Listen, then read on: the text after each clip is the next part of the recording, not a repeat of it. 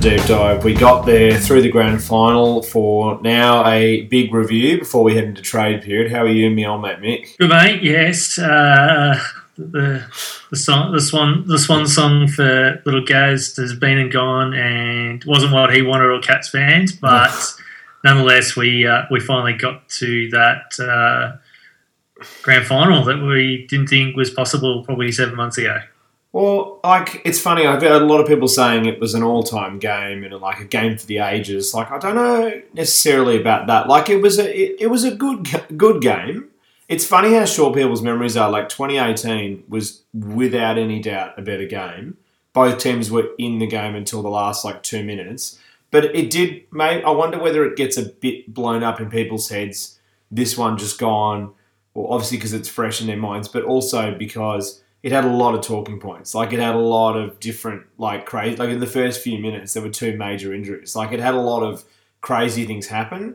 But I'm not sure whether it was necessary. It was a really good game, but like 2010 definitely better. 2012 for sure. Like uh, that- 2016, 16, yep, yep, Yeah. I agree. Yep, 16 was a better game. Um, it was better than 15.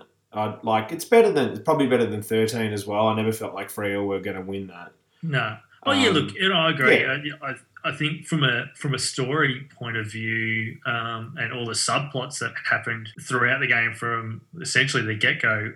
Oh, yeah, absolutely. It's a, it's a, Yeah. it's a remarkable grand final in that regard. But from pure um, entertainment slash football component, Yeah. no, it's it's not up there with the greats of all time. Very good, um, and better than I guess. Yeah, some of the ones we've mentioned in the last decade that have been real blowouts. I think Yeah.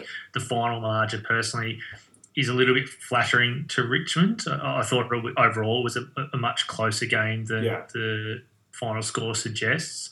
But um, yeah, it's. I'm I'm not going to in six months' time. I'm not going to think that. Oh, I feel so lucky to have witnessed that grand final. It's it's not like '89 that I saw, or yeah, 2010, Yeah. um, and and these really really significant grand finals that. I, like you said, 18 that went right to the wire. and Didn't know who was going to win until uh, the last sort of 10, 15 seconds. Yeah, oh, it was a very good game still. There's heaps and heaps to discuss. Um, so we'll obviously wade through that in this episode. Um, massive thanks to our sponsors at hopstone to Home. Hops to Home is a craft beer delivery service. Please check them out at hopstohome.com.au and you can use the promo code AFL Deep Dive to get $25 off your first pack. Uh, heading into the Mania as well, the other big thing that happened today, obviously, is the we finally got an idea when we're getting out of uh, lockdown. So it's funny these episodes have kind of been like a uh, I don't know, like a, a, a tape that like people will watch in hundreds of years. Like, what the hell are they talking about? Like, it was. It's almost been like a, a video diary of like what it looks like to be locked up for how long. But um, we finally know when we're getting out.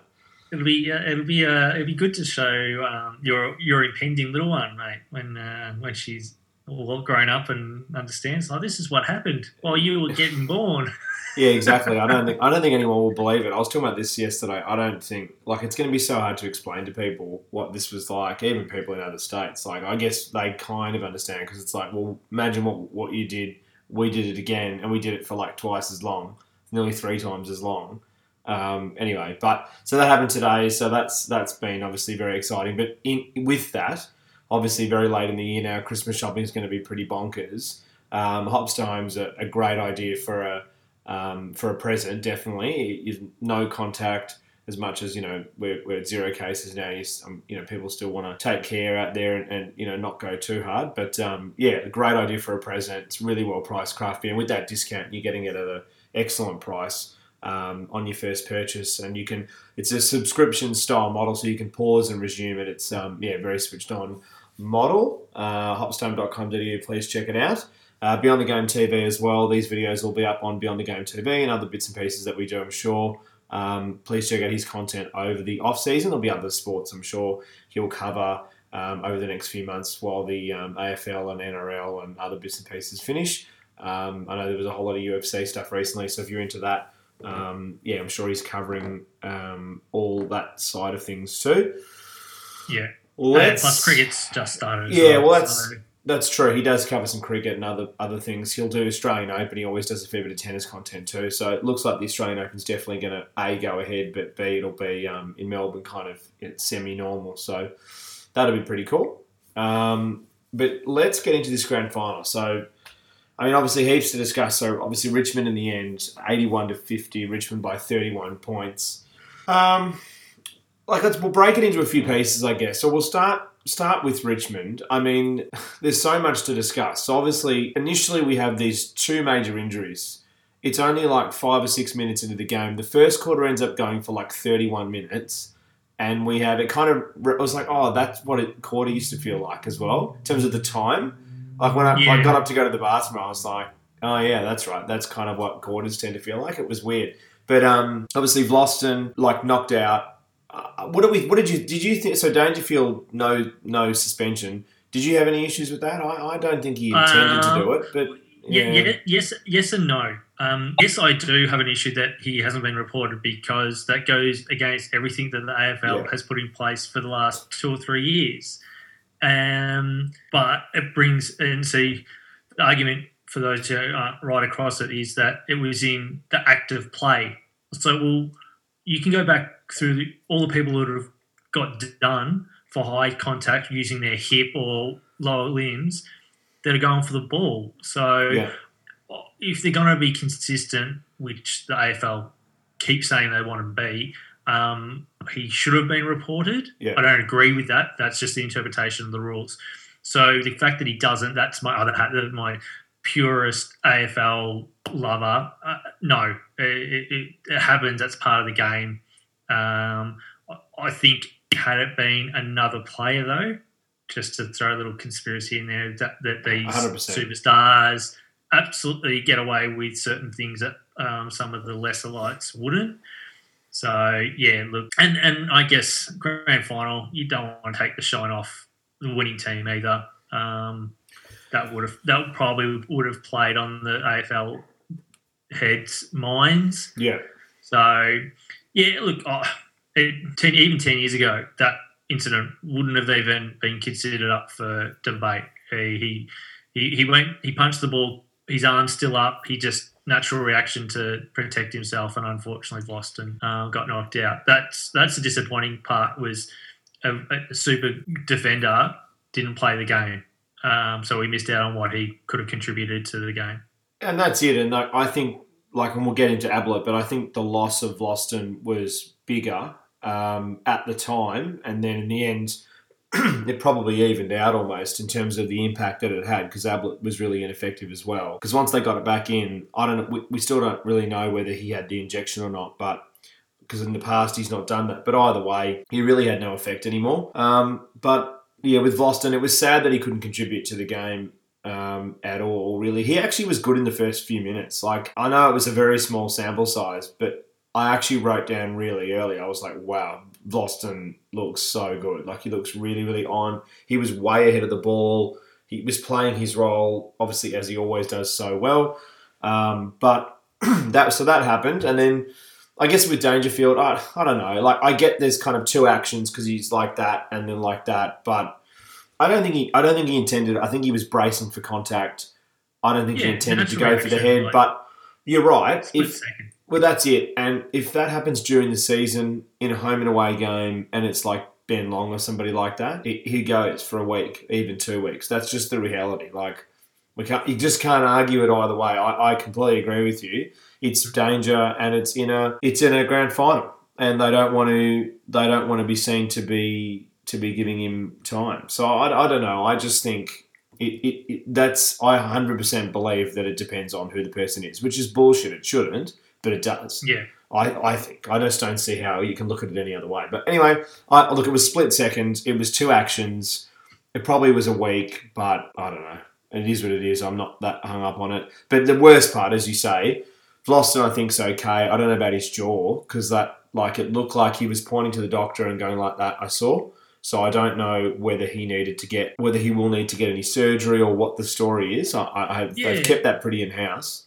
He's saying, yeah, I was going to say he, it looked um, it looked relatively good from the time he came back in, into the change rooms and yeah. sat on the bench. Um. As if I mean they were never going to do it because he was concussed, so they can't bring him back. But he looked like he could comprehend everything that was going on, which a lot of players. My brother, um, similar thing happened to him year uh, underage grand final. He got knocked out in the first five minutes. Right. He can't he can't recall anything, even though he came to within half an hour or whatever it was. He he can't recall the day at all. Nothing before Really? it. Nothing Wow. during. No, no, it's as if they're the grand final, which they won, which is sad. Um, so it'll be interesting to see if Vlastuin um, does have uh, recollection Effects. of the game because that'd be disappointing um, for him if he if he wasn't even able to recall the game if he was sitting there watching it. So it was good to see him back um, on the sidelines. Though that was that was nice to see. Um, it was, yeah, and he seemed okay, but yeah, it'd be interesting to see Yeah. what happens to him. But given he couldn't get back and play, you like that. I just can't. I just don't buy that with a random player or a player that has a little bit of a bad record that they wouldn't just push the button. But anyway, it is what it is. Um, but then, so like, I think Richmond start. They both both teams started really well. Um, I thought Colin Jasny on Martin early was working. Yes, it was very early, but it was starting to work. Um, Dusty in the middle wasn't having as much effect very early. Um, but then this was this was only a few minutes, and then these two massive incidents happened. So then the Ablett side of it, Cotchin completely legal tackle. He has the the irony was that it was Cotchin, obviously that gets criticised with the um, you know in, intense, let's say, or violent or whatever you want to say tackles. It was quite ironic. I thought that it was Cotchin, but it was completely fine. It, it was a, a textbook tackle, totally fine. Um, but it he just had his elbow out too wide. It looked like like it was too much of an L shape, so that when he landed, so much of the force went flush up. So he's popped the shoulder uh, with the dislocation. It's the same one that Ablett did. Um, was it McCaffer for Collingwood that tackled him? I can't remember. It was a while back now. yeah, the it's one, he had, it's one he had surgery on at the start. Of the Yeah. year. and, and the one he's injured in the past uh, when he was playing for the Suns too. What seven or seven, six or seven years ago. So that. Um, so that obviously wasn't ideal. He went away, came back. It was like you know the rise of um, Son of God, all that, all the Ablett, you know, stuff was very funny. Twitter was hilarious for that, you know, minute or two. But then he came on, and even in that first minute or two, there was a moment with I think it was McIntosh there inside fifty where he kind of grimaced a bit, or like he braced for contact, but he was kind of going like that, like he kind of like not coward, but like you can't naturally not like you know not fl- almost flinch, I guess, to a degree. Um, and then it was like Yeah. that was the first sign where you were like, It's like someone who um, has just rolled their ankle. Like you can you can put some pressure on it, but you, you tend to walk on your, your tippy toes on that side uh, and put put a bit more weight on on the opposite leg. Whereas yeah, Ablett was definitely not going hard at the footy No. on his left hand side, and, then he was uh, making sure that where he could avoid contact on that shoulder or even that arm he was doing. So that makes me think he didn't get the injection either. They just popped Yeah, it back in I think so too. um, because he was grimacing all the way through. Pretty much straight Um, away. Yeah. So, yeah, and uh, going back to what you, you said, I, I tend I, I'm in big agreement that Vlastuin initially was a bigger out, um, which was evidenced by the halftime scoreline. Uh, but then they were able to resettle, obviously, uh, have a chat about their new setup and structures. Whereas I think, well, Geelong have uh, the depth uh, to cover Ablett Yeah. and I, I don't think he was going to get the space and time that he had the week before to to kick three or four goals. So Richmond defensively are just too good for that to happen. So yeah, and look, hats off to him. Um, super effort to get back out there and, and play out the game and, and have a little impact, not as big as one would expect, but I don't think he was a even if he was fit, I don't think he would have made up three or four goal difference to make it a close game. Well, the, the Tigers played him very well, which we'll get into as we kind of open up the conversation. But I think we have to kind of have to. It's a weird game to talk about because we kind of have to tackle these first two things because they can initially before we start talking about the whole thing because it really kind of changed the momentum of the game completely. So we had two players go off. It was pretty obvious that Vlastuin wasn't going to come back on purely from that hit. He took ages to get up. It was about an eight minute break, um, which really blew the quarter, as I said. right out to 30 minutes plus. And then, so that obviously completely changed the momentum. So we'll start with Richmond. I mean, that that threw their back six like quite heavily. And I remember thinking initially, I was like, this is obviously not good, but I think this team with the experience should be able to deal with this. But there was a period there for about 10 or 15 minutes where it didn't look great. And really, it a lot of the game, looking back on it now, I watched it again that night, so I've seen it through twice, and as you do, and to be honest, yeah, exactly, and to but to be honest though, like it did feel watching it again, basically like really almost beat for beat the same as the preliminary final, um, again with these two teams last year. Because Geelong up at half time, they should have been further up than they were. They were 22 points up last year. They were what 17 or 18, something like that this year, and then they got run over the top. I know there was different permutations through the game that were different, but overall, it actually wasn't that dissimilar. It was interesting to see it get played out, you know, quite similar. We spoke in text, obviously we couldn't catch up because of the lockdowns, but like we immediately said once Vlastuin was injured, Short's got to come in, he's got to lift Houli's going to have to have a better game because early on he hasn't had that good of a game, and then we find out later he did his calf. But then, so we were like, okay, this needs to happen, this needs to happen. Balta on Hawkins wasn't working. I think like it's funny. Just pause for a second. Chris Scott's been criticised from time to time for taking too long to make moves. That's like often if you look at like Geelong Nuffy Twitter, a lot of them are like you know, not as much anymore, but for a long time it was like, oh, he takes too long to make decisions. And I don't necessarily always agree with that, but I I think I do with this game, particularly watching it a second time. Blicavs was really ineff- there's a few things. So like Blicavs was really ineffective. I really do think they needed to move him into the ruck and I don't know what you do with Stanley. There's a, a few other options, but it just wasn't working. So maybe he becomes that high, high, higher kind of halfback more use his pace, try and like you know throw him onto Nankervis, exhaust Nankervis a little bit. There's little things like that. There's that. There's and there's the big thing which we'll get into, I'm sure, around whether he should have put Dangerfield back in the midfield in the third quarter. And I think, and watching it again, I think it was crazy that that didn't happen. And then also yeah. like. Sorry, I agree. Just on that point, no, no, go, that's, go. That's, that, that's the strongest uh, criticism I have of, yeah. Of Chris Scott's moves or inability. I could not believe uh, Danger stayed in that forward position while the team was getting decimated in the middle. It just yeah uh, put my mind that uh, and, and even Scott like Dangerfield upon himself. Like we know that yeah. he, Selwood, these senior players are, are, given that freedom if they see fit to to make that swap, and I'm very surprised. Or whether they thought that Menegola and Duncan. I mean, Duncan was having a very, very good game. Yeah. Um, would be able to lift enough, but yeah, too little, too late. Um, yeah, very, very surprised on that. Yeah, Big was an interesting one, and even Stanley. It, it, it, for me, watching it um, and being a, in this a bystander, not following, not barracking for either side, just loving the game and, and watching it unfold.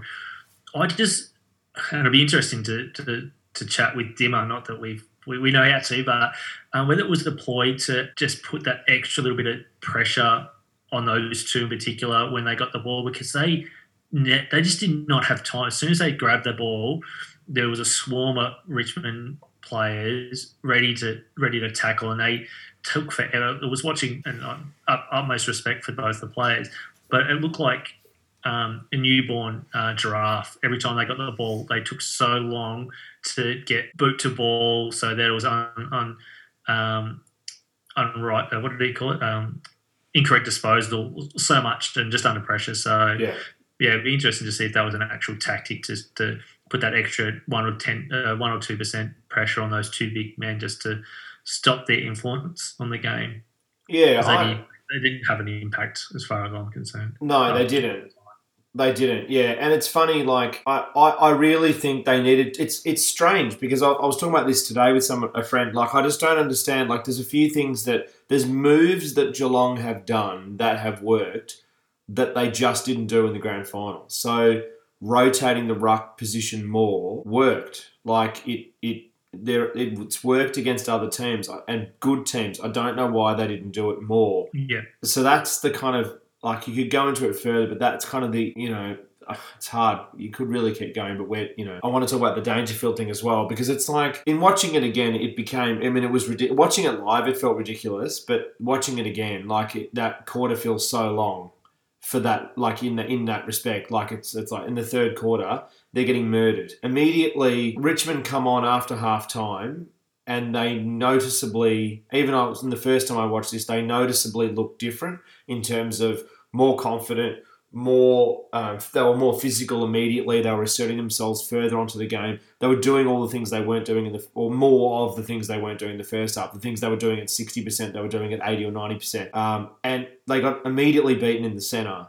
And the Cats panicked. And got to say it, it's harsh, but I, I feel like they really did choke in in elements of the game. Absolutely. And I just you know I, I get. I know why they want Jeremy Cameron because then they don't have to play Dangerfield you know, for 80% in the forward line and he becomes a, you know, 50 50, 60 40 mid to forward. And that would, that's, that's obviously it'd be great to have two Dangerfields. But Selwood was fantastic in the first half. You know, Guthrie had his moments for sure, but they were getting smashed. And I just don't understand why they would wait so long. I think Chris Scott overly backed his system and it cost them. And like little things as well, like in watching it again, and I noticed this a little bit at the time, and I wrote it down. But there was watching it a second time was good because I was like, okay, I'll watch out for this.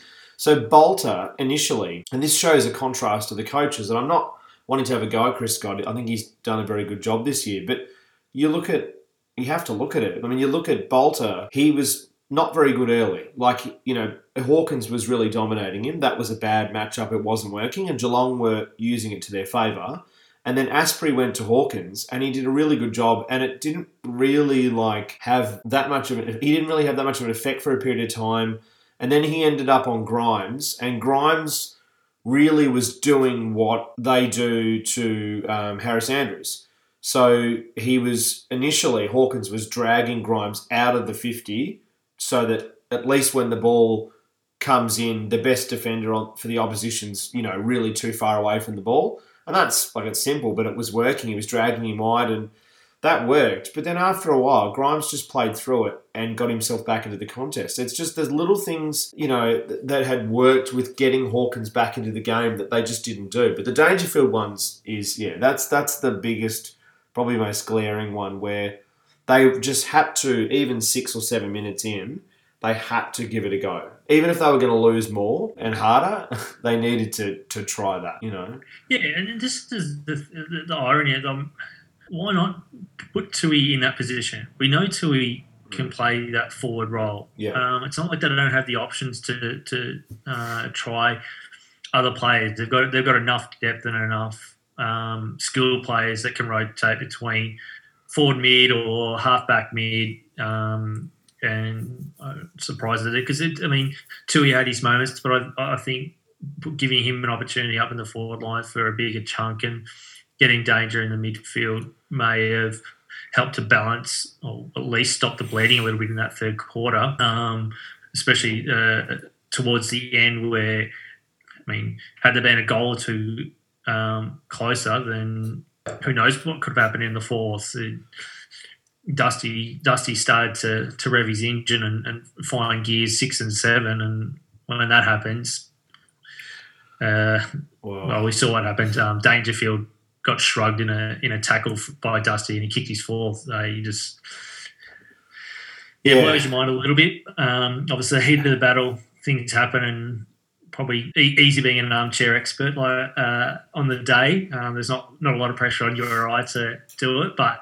again, we don't get paid a million dollars a year to coach an elite team of footballers. Uh, we should be able to identify where there's issues as well. So and, and plug them. Um, and yeah, look, I, I, agree with you and same sentiments. That um, Chris Scott is probably one of the coaches that gets dealt harsher than a lot of other coaches out there uh, for various reasons and well, he'll never openly admit or directly admit that he may have been too slow. Indirectly, I think in the press conference he said, "Yeah, something very similar that he, the system, the Richmond system, works better than his." So, a roundabout way of saying that he didn't move quickly enough to well, address the system But uh, that he on- had. on that, and you're right, and on that, like I think it's partially, partially a big reason. I think why Richmond's system worked better, if you want to compare it like that. And I, I thought I was thinking about this when I saw the press conference was because Hardwick made the decisions.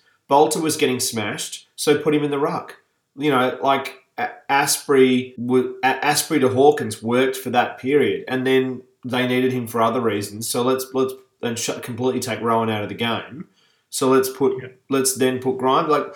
There, there were moves that Hardwick made that, that were faster and far and away more effective and, and just braver ultimately. Yeah, and reminded his defensive um, unit not to get sucked in by coming up the field with the Richmond play, uh, with the um, the Geelong opponents. Like Stay in your spot, which and that's why Grimes Yeah. in particular had a, very very good uh, second half. He, I think I thought he, he looked out of sorts in the first half, but when you, you your best teammate next year. you, Vlastuin's not there, and um, Geelong are having just as much of the say. Uh, you do get sucked in just to follow your opponent, but that reset Yeah. at half time, um, and they stuck to that new system, which worked amazingly. The, even like the Geelong forward thrusts were up in the air. They went went eyes down and, and trying to pinpoint uh, targets. They were forced into rush bombs, uh, which obviously works extremely well for yeah, Richmond Richmond backs. They can read the play, they can peel off, and then they can set up um, to move forward very very easily. They, they were able to quickly um, get get it on their terms for the second half. but it's funny like to Which compare. Tim was saying, Yeah, exactly. very quick to move and adjust. hundred percent. And like you know, to compare their systems, it's funny. Like everybody always thinks, you know, it's. I I think it's it, to quote Chris Scott. I think it's a bit lazy analysis to say Richmond's it's chaos versus Geelong control. That's just not really the cleanest way to look at it. I, I, I get the idea, but Richmond do have a lot of control. But part of where the chaos is, and you compare it to somebody like Luke Beveridge, and we watch a Bevo game, and a lot of the time you're watching it and you're like, wow, he's throwing pieces all over the chessboard. We always joke about this with Western Bulldogs games because it's like he's playing him here and him here, and you know, let's let's you know, it's always joke. The joke's always like Caleb Daniel in the ruck. You know, when's he going to do it? But like the the the joke about it is like when you look at Richmond, they actually do move around quite a bit. It's just more seamless because they've got a very good deep team, and it just doesn't seem as obvious and as crazy because he, they know what they're doing and they're so well drilled. I, I saw a comment today. I can't remember who this was by. Um, I don't know, like an Alistair Lynch type. I can't remember. Someone like a great, you know, grand final player from like one of those. I think like Brisbane, one of those teams. Oh no, it was Sauce. Sorry, on Trade Radio. He was saying that um, Richmond's not like Richmond. If you look at player to player, aside from Dusty, you know, the, if you compare them to like Geelong or Brisbane or those other dynasty teams, you know, they're probably a better team, like the Spurs are almost. He didn't use this example, but kind of like you know that you know Popovich balance of like you know obviously Duncan's a freak, but then like other role players and all that stuff, and it's just a super even team. Whereas the other teams might have had a bit more flash and a bit more pizzazz and all that sort of stuff, and you know more highlights. But Richmond is, and I really like the way that that example. I, I agree with it. He was like, that's what's so interesting about Richmond's dynasty now is that their three is not like a. It's just a, it's a different three, and I, I, quite, I kind of quite like that idea. But and it's just so even. But anyway, we're, we're Oh, abs- absolutely. Uh, look, I Yeah. tend to. I, I like that analogy as well. They, they do remind me. Um, I mean, both actually, funnily enough, both both teams, Geelong and Richmond, remind me um, very much of the San Antonio Spurs, Yeah. just for different uh, different reasons. Geelong have always, like the Spurs, made themselves available to be in a position to get a premiership or a championship.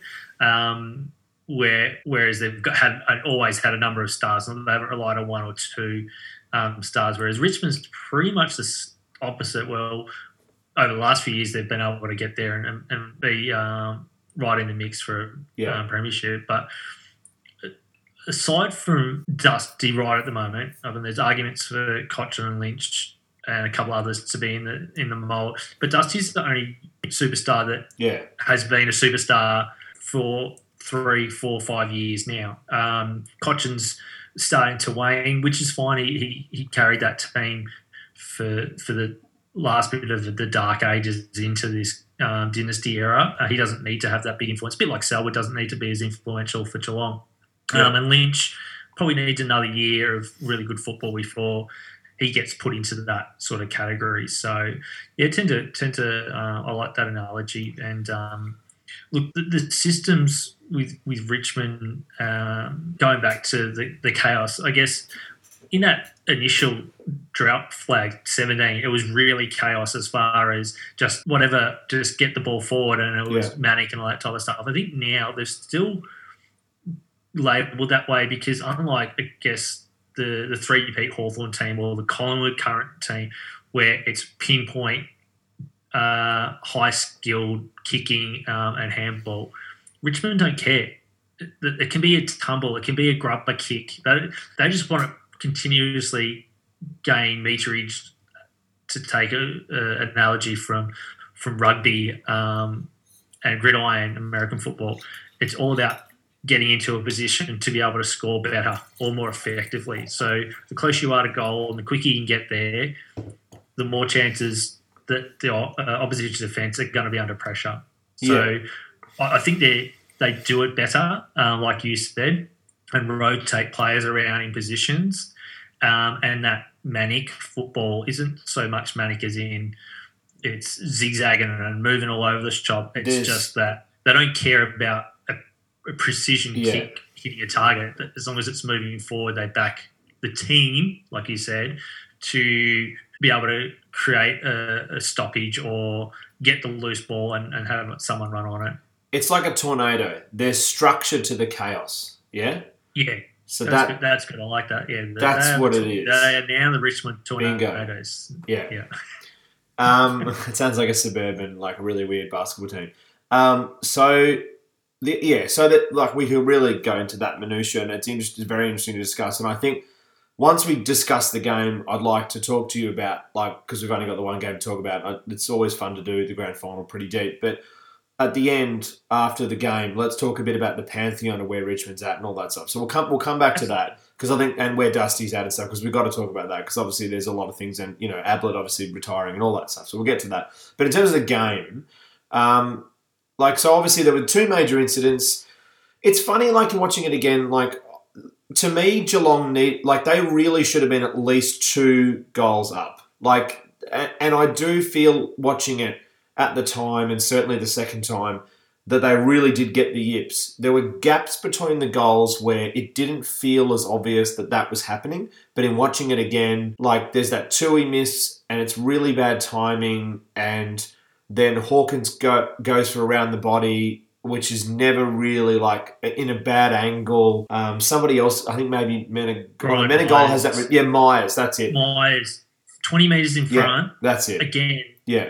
Slow down, take time off the clock, and have a set shot rather than playing on. Just little things like that just killed uh, Geelong. that that's the thing. There were tiny moments of experience, and that's a big reason why we both tipped Richmond. Was we just felt that might cost them a little bit, but they the Cats really like his. The problem with it is history will forget about it, and it, it's not one of those games where it was close. Like you know, it had such a blowout or something like that. There's no history won't remember that Geelong were really in this game, but they were really in this game, far and away more to the point that if they'd kicked those minimum, I think, really two other goals, if Dusty misses that goal just before half time, which he could have, Yeah, they go in. all of a sudden, yeah, all of a sudden they're really on the ropes. Like that's four, fo- four, four and a bit goals, nearly five goals where they're down. That's Yeah. A and you really need to, to beat Richmond. You really need to put them away and, and give them no, no, no, no hope. Like let look,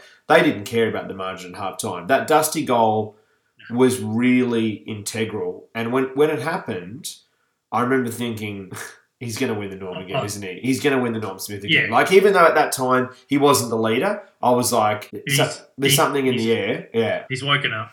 he's going to do it again. Yeah, And, because that, I and that's and that's when I thought, no, now that Richmond are within striking distance, they'll sort out their defensive issues, that's fine. They've got enough Yeah. uh, cogs cogs in play to, to work that out.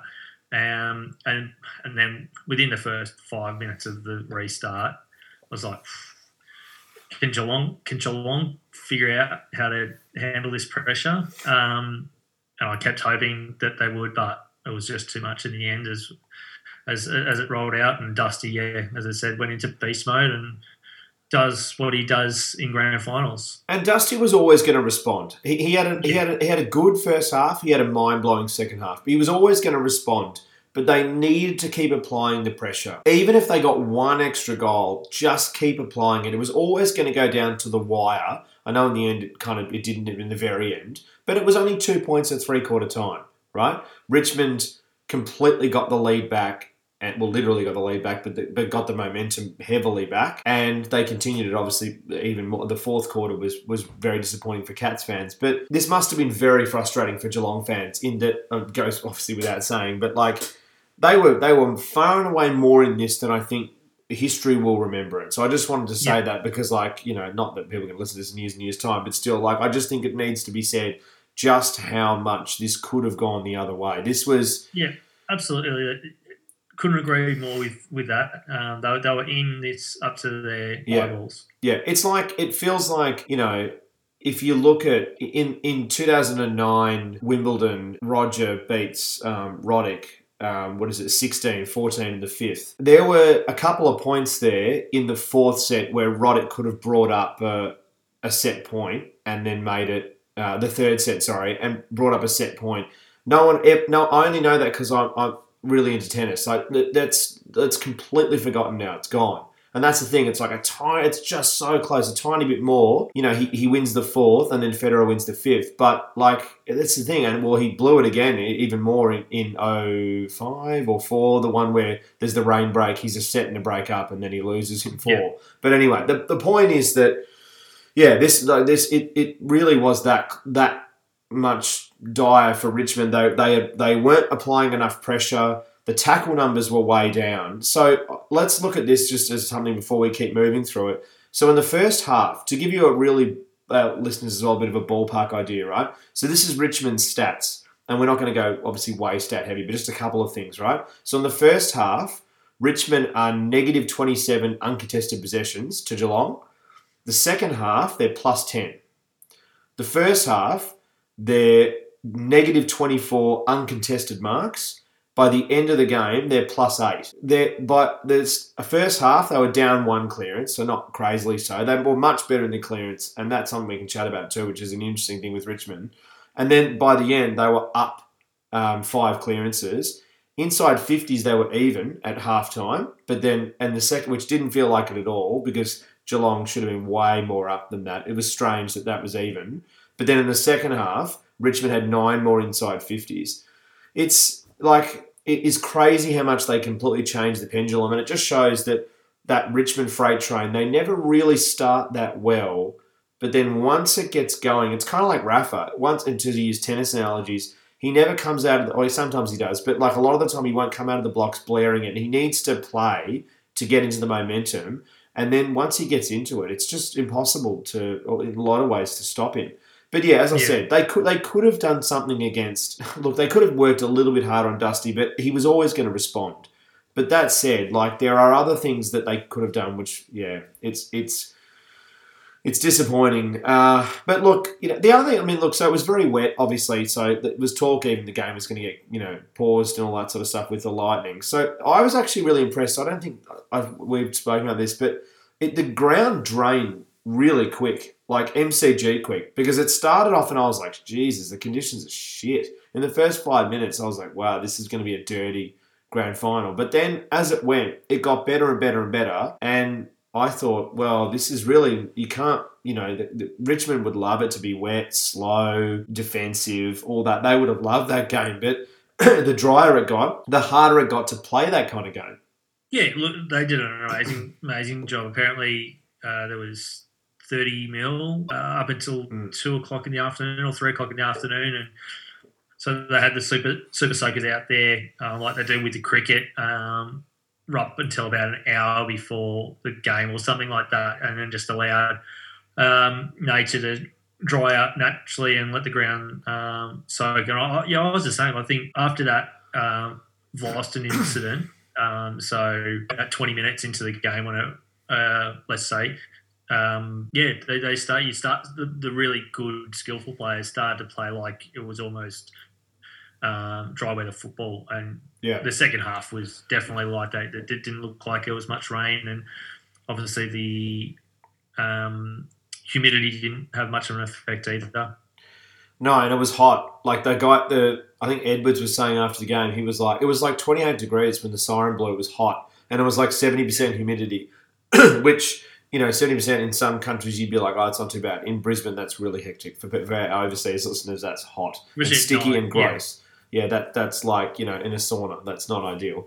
Um, but yeah, like Ablett, like just I can't like it's hard to we got we want to talk about him, but obviously he didn't have the best game. I mean, like he does a Stevie J. I was thinking about this as well. You know how when we watched like the 11 grand final, you know, when Stevie J got hurt and everyone was like, oh, he's not going to come back. But Stevie J was obviously huge in that game. But in you know, obviously Ablett wasn't Yeah. able to do it. But I think it's funny, like as much as it was shithouse, obviously what happened to Ablett because no one wanted to see that, and like you know, obviously seeing his boy at the end, like he's obviously not doing doing that well, and you know we send our best to you know he and his family, and it's you know he couldn't. It was sad he couldn't carry him at the end with his shoulder and all that stuff, and uh, the whole thing's obviously not great. But in some ways, you can look at it and say, well, this is kind of like not on Ablett directly, but it's why we love sport because the drama is just so unpredictable and so crazy that you know sport can throw this sort of stuff up. I mean, who could have possibly written a script like this? It seemed you know Shakespearean and, and in in a you know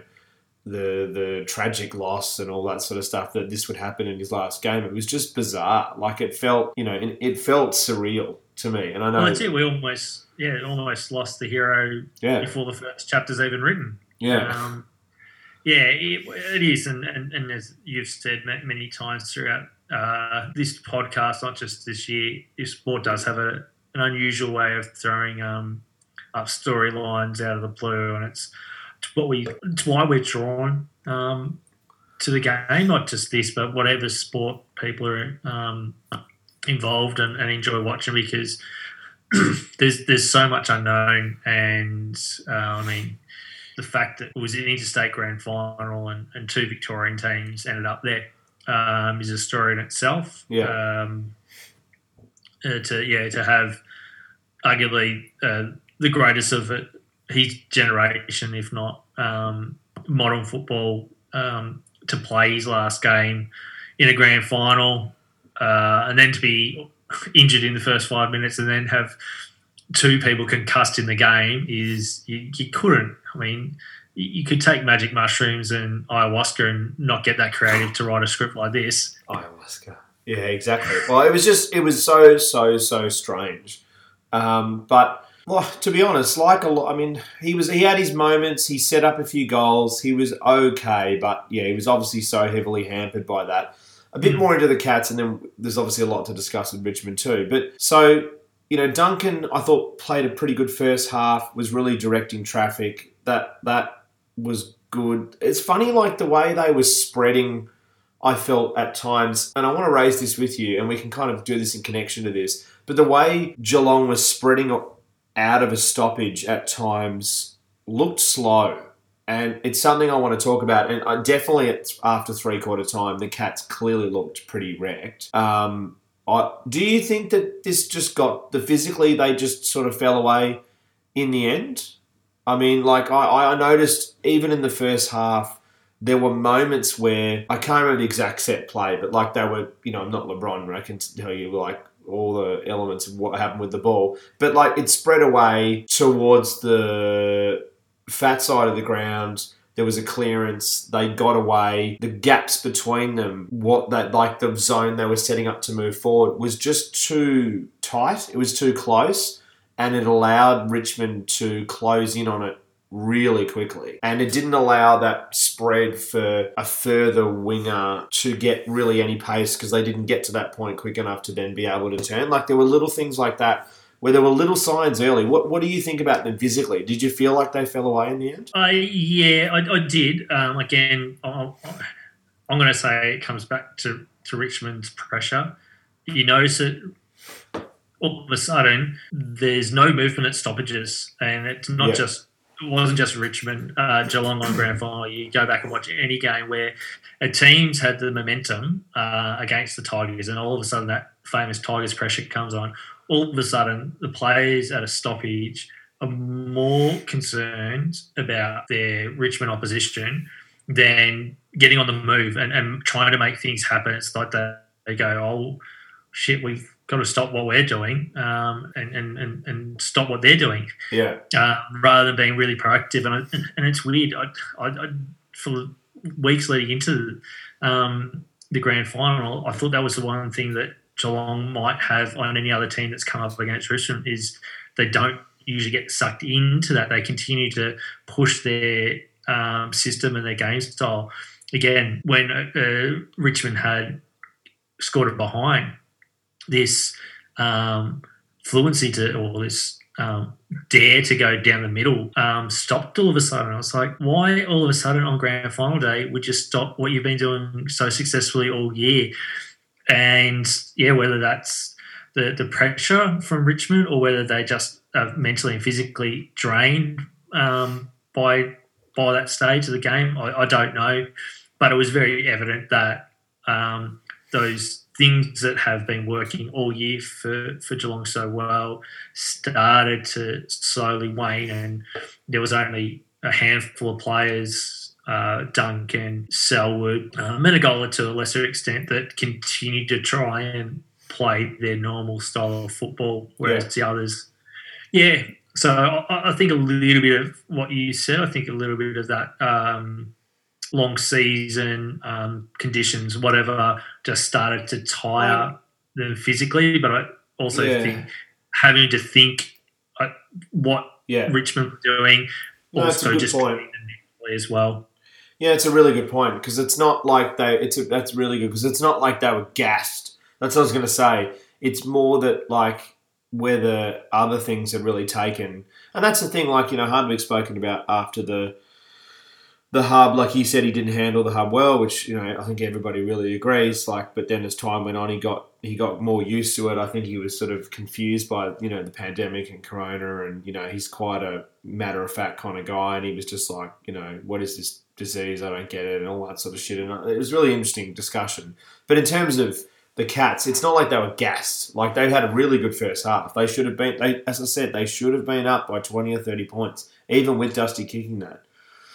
Yeah. So anyway, we'll keep keep moving. But like the Cats were marking it well, but they were wasting their chances. They were doing so much of it right. It really came down to set shots. Uh, and then even though it, it, it took a while for it to work, the key for Richmond, what really got them going was their back six. They they finally figured it out post Vlastuin. And as we said in the game, Short needed to play that role, which he has in the past with some assistance from Houli and McIntosh, and it worked. And, and other other pieces because that's what Richmond do. But it, it it worked. And Short, you called it like I think even halfway through the third quarter, even earlier, you were like Short's going to finish one or two in in the norm. And that's where he ended up. He finished second only behind Dusty. Yeah, it would have been interesting. I, I- I think that last, that fourth goal uh, pushed Dusty um, over the line uh, from all the voters to, to, to take it out. He kicked four out of 12 goals and you have 21 touches. Pretty pretty remarkable, I think. For, for me, while, while he might have been 19 and 3, it was up for debate because, I mean, Short was phenomenal. Uh, he was the only four quarter player for me um, from both teams Yeah, maybe maybe Duncan. I, I don't reckon Duncan was as influential in the third. I think he dropped off just a little bit. Short was fantastic all game. Um, for, for me, and obviously, almost 800 meters gain is ridiculous in yeah, seven game. seven seventy one. Yeah, yeah, any game, let alone a grand final. So it's again, crazy. uh, what, why isn't why isn't Chris, why isn't Chris Scott or one of the assistant coaches identified his influence on the on the game uh, and done something about it? Why didn't they um, realise that Bachar Houli wasn't norm, having his normal influence and, and allow him to have a little bit more space and, and put more time to show all these are, and they will obviously that's what you do post game is a, a match committee and a, and a coaching staff, you, you go back and you analyse these types of things. But it just astounds me that it wasn't picked up at the time because Short was yeah, instrumental in um, Richmond ultimately getting ascendancy um, Yeah. and not allowing and not allowing um, uh, Geelong to, to penetrate the forward half Well- as well as they have previously. there were little things that they were doing in the first half, first half that just they just stopped doing in the second half, and I just don't understand it. Like they were drag. So in watching it again, they were dragging short consistently to the fat side. So making it harder for Richmond to come up with an option, uh, like dragging way wide or even Mm. way into the skinny side. Either way, so that they had less of an option to quickly exit because obviously once Richmond get it in their 50, like that's what Vlastuin is. He just becomes rebound king, like in the NBA. Like just it just rebound, rebound, rebound. Like it just becomes impossible to get past him. He's a brick wall. But without him, it was obvious what Richmond were doing, and they it worked in the first half. It's just like what I was saying earlier around Hawkins.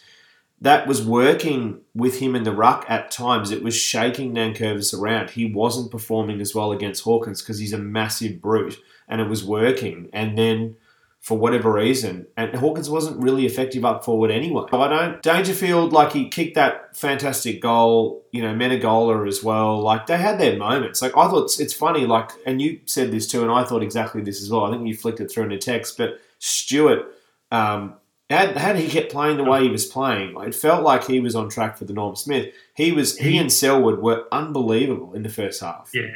Stewart was playing Vlastuin type football. The, they just couldn't get past him. He, he was reading absolutely Yeah. everything um, that came uh, there for the best part of uh, half of the half of football. Um, Yeah, But just going back on uh, Dangerfield again, yeah, we we saw very clearly at the start of the game he's still got a goal kicking deficiency. How he missed that goal directly in front early in the game will baffle me no end.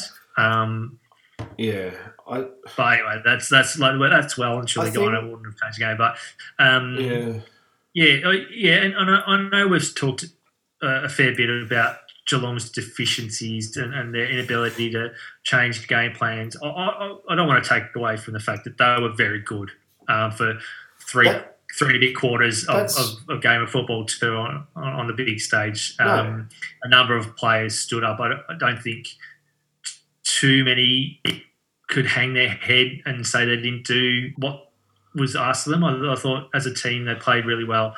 They just came up against uh, arguably probably the top one of the top three teams of the last twenty years easily. Yeah, I, I agree, and that's why I've wanted to talk about Geelong a bit in this as well because I think I mean, it's sad, but that's what sport does. But I, at the time, at least, let's talk about. We can forget about it in a few years, but at least at the time, let's talk about it in the way it was played because they were really in this. Like even, you know, I'm having a look at my notes now. Like even Myers' goal and then that Lambert response, which was amazing too. But you know, the, the pendulum was moving both ends. It wasn't just moving at one end at times.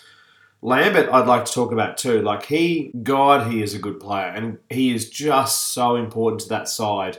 There were a few moments, you know, it was frustrating. Obviously, you know, uh, it's been annoying not being able to see Richmond live. You know, with football live, but you know, to do Barry for Richmond, so it would have been nice to send them live once. But Yeah. I, I, aside from any of that, but like I love watching Lambert live because you often don't see a lot of what he's doing because it's off the a lot of it's off the ball consistently in this game, what I loved about him, and I wanted to make this point, was his ability to cover the corridor and not allow Geelong to use the corridor the way they were wanting to use it consistently is amazing.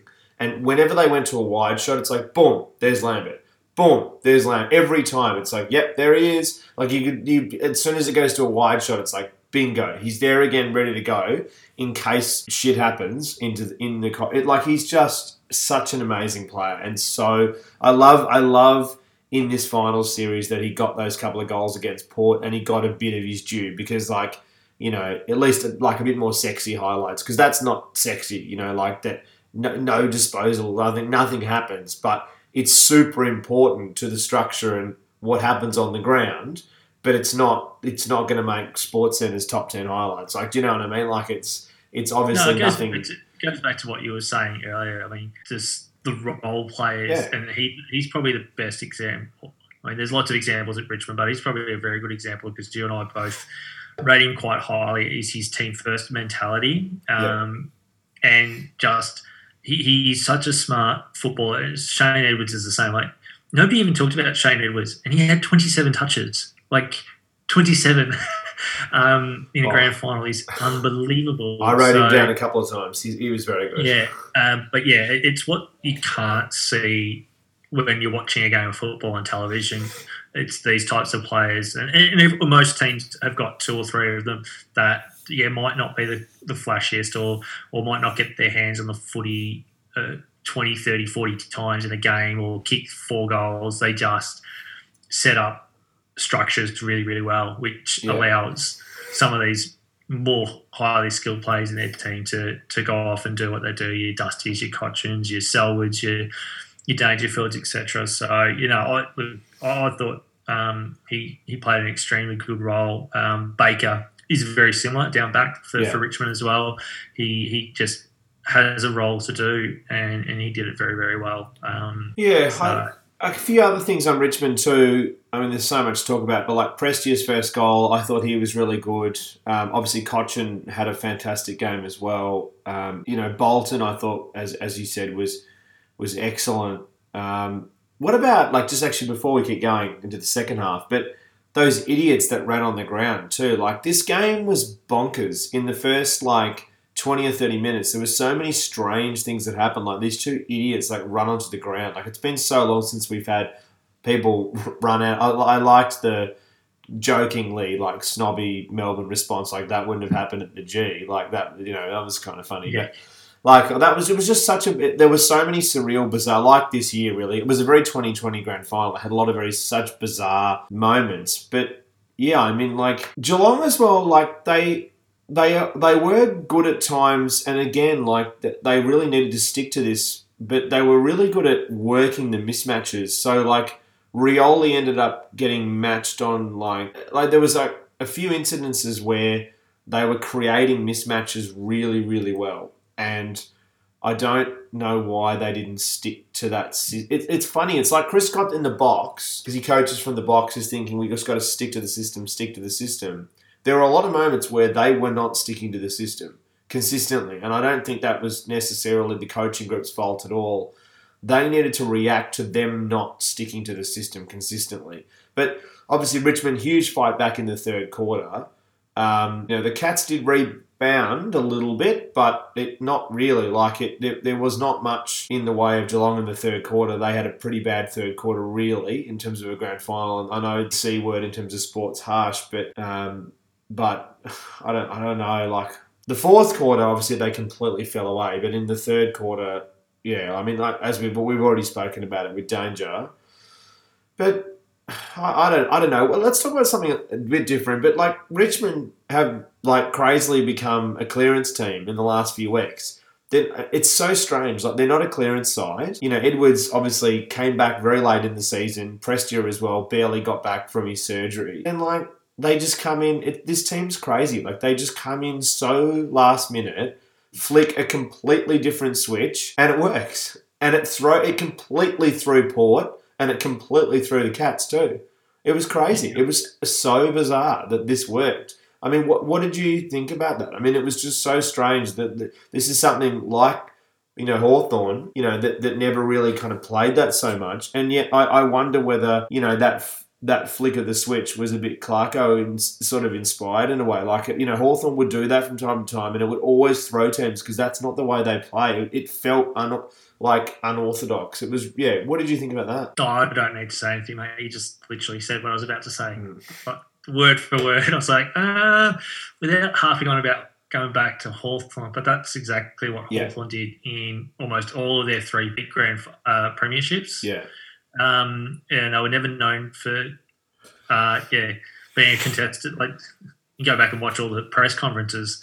It's like everyone would grill Clarkson on, oh, you lost a contest, um, contested ball count and you lost the clearances. And he goes, yeah, but we won the game of footy, didn't we? And then on yeah grand final day or prelim, all of a sudden those stats would be the opposite. They they dominate clear, centre clearances, they dominate contested footy, um, and that's just the sign of a, a very well drilled team, uh, a team that um, understands systems and can just flick from one to the other seamlessly, as, as we noted uh, probably 15 minutes ago about why. Um, they don't Richmond don't look as chaotic as someone like the doggies eaters because they're quite seamless in moving uh, the pieces of the puzzle on the chessboard at, yeah. at a time. So yeah, it's uh, look they've got all the players to be. They they could play any style of football. They've got that much talent across every line. Um, and I guess that's why they're so so hard to beat because it doesn't matter what the opposition throw at them. They've got a counter move to to deal with it. What the other thing to 100%, I agree. The other thing, like short, you were talking about short before and his 771 meters gained, which is like laughable. That's why I'm laughing. But like the other thing too, 83 kicking efficiency.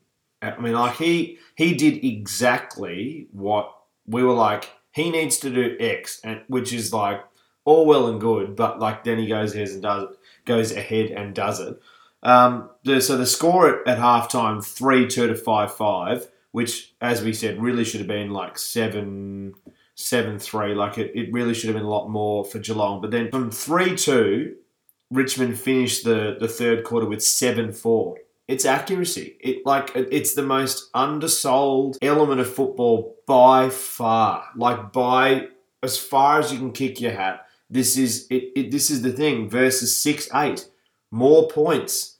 It like it, it's it it's so it's what makes our sport so fascinating in that it's not like basketball where I know, obviously, like you know, with the way it's played nowadays, particularly with you know three pointers, but you know, I know like it's not like from from two to three. Obviously, is not that much of a gap. From one to six is massive. It's just the reality. Like it's it's a bizarre game, and when people that don't know our game learn that, they're like, "Wow, that's that's shit ass to get a point." Like it's nothing. It just does almost nothing. So like it's it's it's so like it just shows like how on the big day how important it actually is. Like, you know, it can't go unsaid. Like, if, if they convert more, and this is the thing, it's, it's crazy. Like, it's another year where, and this happened last year with Jeremy Cameron. He won the Coleman. We get to the grand final, accuracy kills them, and Richmond run away with it.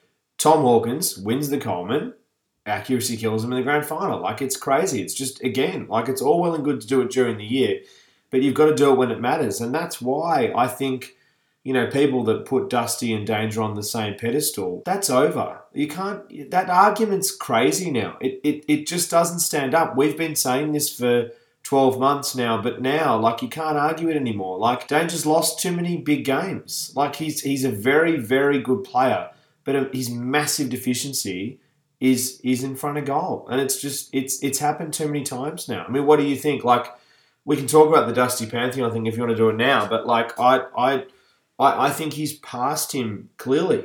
What do you think? Oh yeah, absolutely. Um, and this was always going to be that game if Dusty had a game like he did. Um, it clear, clears the way, Joe. He, he he's. this is no disrespect to Dangerfield. Dangerfield.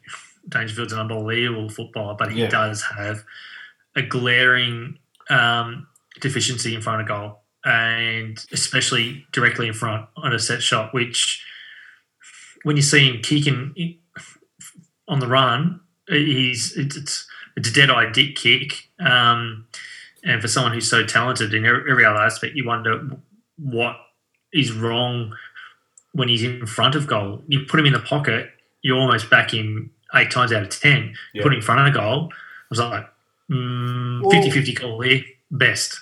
Fascinatingly, whereas Dusty, sorry, go. Whereas Dusty, you're backing him every time he's got the footy within uh, kicking distance of goal, regardless of the angle. hundred percent. Sorry to cut you off. The the the other thing too is like, and this was fascinating, and I watched this in, in the second time round. It's so it's so crazy that that Richmond actually tried this stuff. It's very Hawthorn and and, and, and just crazy, right?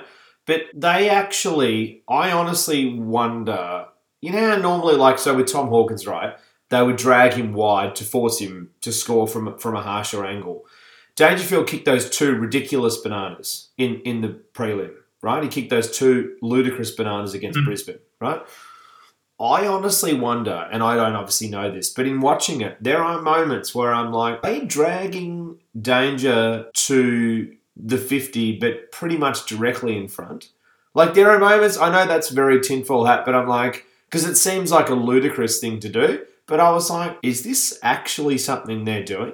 Like, it honestly Yeah. looked like that was actually something that they were doing. There were not heaps of moments, but there were a couple of moments where I was like, that's strange. Like, it looked like that's Yeah. exactly what the Richmond defence wanted to happen if he was to mark. To score at 50 odd out directly in front, which is bonkers that deficiency has gotten so, I guess, cancerous or clear, yeah, either of the C's, where now he it, it's in a scenario where is this a good idea to, to, to play to Russian roulette it in our like it's very it's just it was it's bizarre in thinking about it. I was like, is this I'm like, am I going mad? But I was like, I actually honestly think this been in lockdown for a while, but I'm like, this seems like something they're wanting to happen if he is to market. Because as you say, his skill set's amazing. His his marking ability is ridiculous. And this is and like that's the thing. Put him where matters. I know Richmond, uh, Geelong would love Jeremy Cameron there right now, and that's why I'm an advocate for the mid-season trade. Jeremy Cameron looked disinterested. He looked um, completely sick of being at GWS, and he looked gone. Guess what? He looked gone. He looked like he wanted to leave. So why keep him there? Why? Like they? Why not trade him mid-year? I don't understand why we don't do this. I really hope. I know that we we obviously don't want to. It's not about it being an American sport thing. It's not not that at all. It's it's it's why that's it wasted him there. Like the Giants might have had a better chance going into finals without him because he was terrible. He didn't want to be there. He clearly looked disinterested. So anyway, that's a separate conversation. But like you know, I know they don't have that other option because for whatever reason they're not that confident in Rohan, which is that that that's another weird scenario. Like Rohan was terrible again, another final and who knows what's going on? There's obviously a lot of rumours going on about Rohan. I don't want to bring them out so much publicly because who knows? They could be completely rumours. But it's very strange what's going on. But they want to back Dusty in that uh, danger in that role. But then, like, they're getting cut up in the centre. He's got so much ability in that part of the ground. Why are they not doing it? Like, it, it just, it's, it's like, yeah, it's so frustrating. Um, but then, like, I thought, you know, there was a couple of interesting battles as well. I quite like Baker versus Dahlhaus. There was a couple of those little moments that that was pretty cool. Um, you know, especially in this um, in the latter half of the third and, Yeah. and in the fourth quarter. Like it showed, like he he didn't obviously have the impact on the scoreboard that Geelong would want, but I, I thought Dahlhaus um, showed his finals experience amazing well. I, I really enjoyed that um, that matchup, and and Yeah. In particular in the last quarter, along with a couple of other players, did everything in his power to try and get um, get his team back back in. He's he was tackling ferociously. He was um, running quite quite hard as well. I'd love to have seen his heat map in the last quarter. yeah, so yeah, yeah, and look, no, I can't talk about Baker highly enough. I, I think again he's quite an underrated player at Richmond. yeah. Uh, Well, he's- in AFL, he's not underrated at Richmond. Don't get me wrong; they all rate him highly. I think I think it was Yeah. Jack Riewoldt said he's his favourite player earlier in the year. Well, let's talk about Jack because we haven't discussed Jack at all. Jack obviously, really, let's be honest, came into the grand final a bit of a stinker. You you made a prediction in the grand final preview. You said, "No, nah, no, nah, he, he'll he'll come good in the grand final," and you were right. He he was really good. I think I think he was better than Lynch. Uh, Yep. I think they over uh, interest. I, I need to kind of go over it a bit again, but in looking at the game a couple of times, it really did feel like Geelong over defended Lynch. And I know it's like, well, but then he gets off the chain. But then at the same time, they didn't. It's hard because Richmond have so many options. So I can kind of see where they're coming from.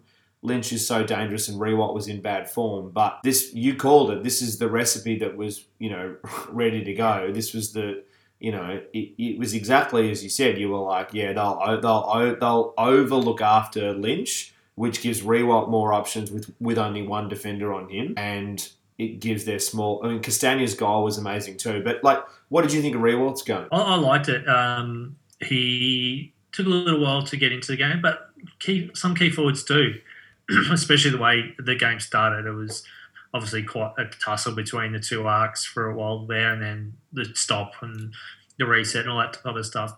Yeah. yeah. I'm always con- and it's just from observation um, when you've got two key forwards, and yes, Lynch can dominate games, but like Hawkins at the other end, he has also shown during the final series that he can dominate but not hurt you on the scoreboard.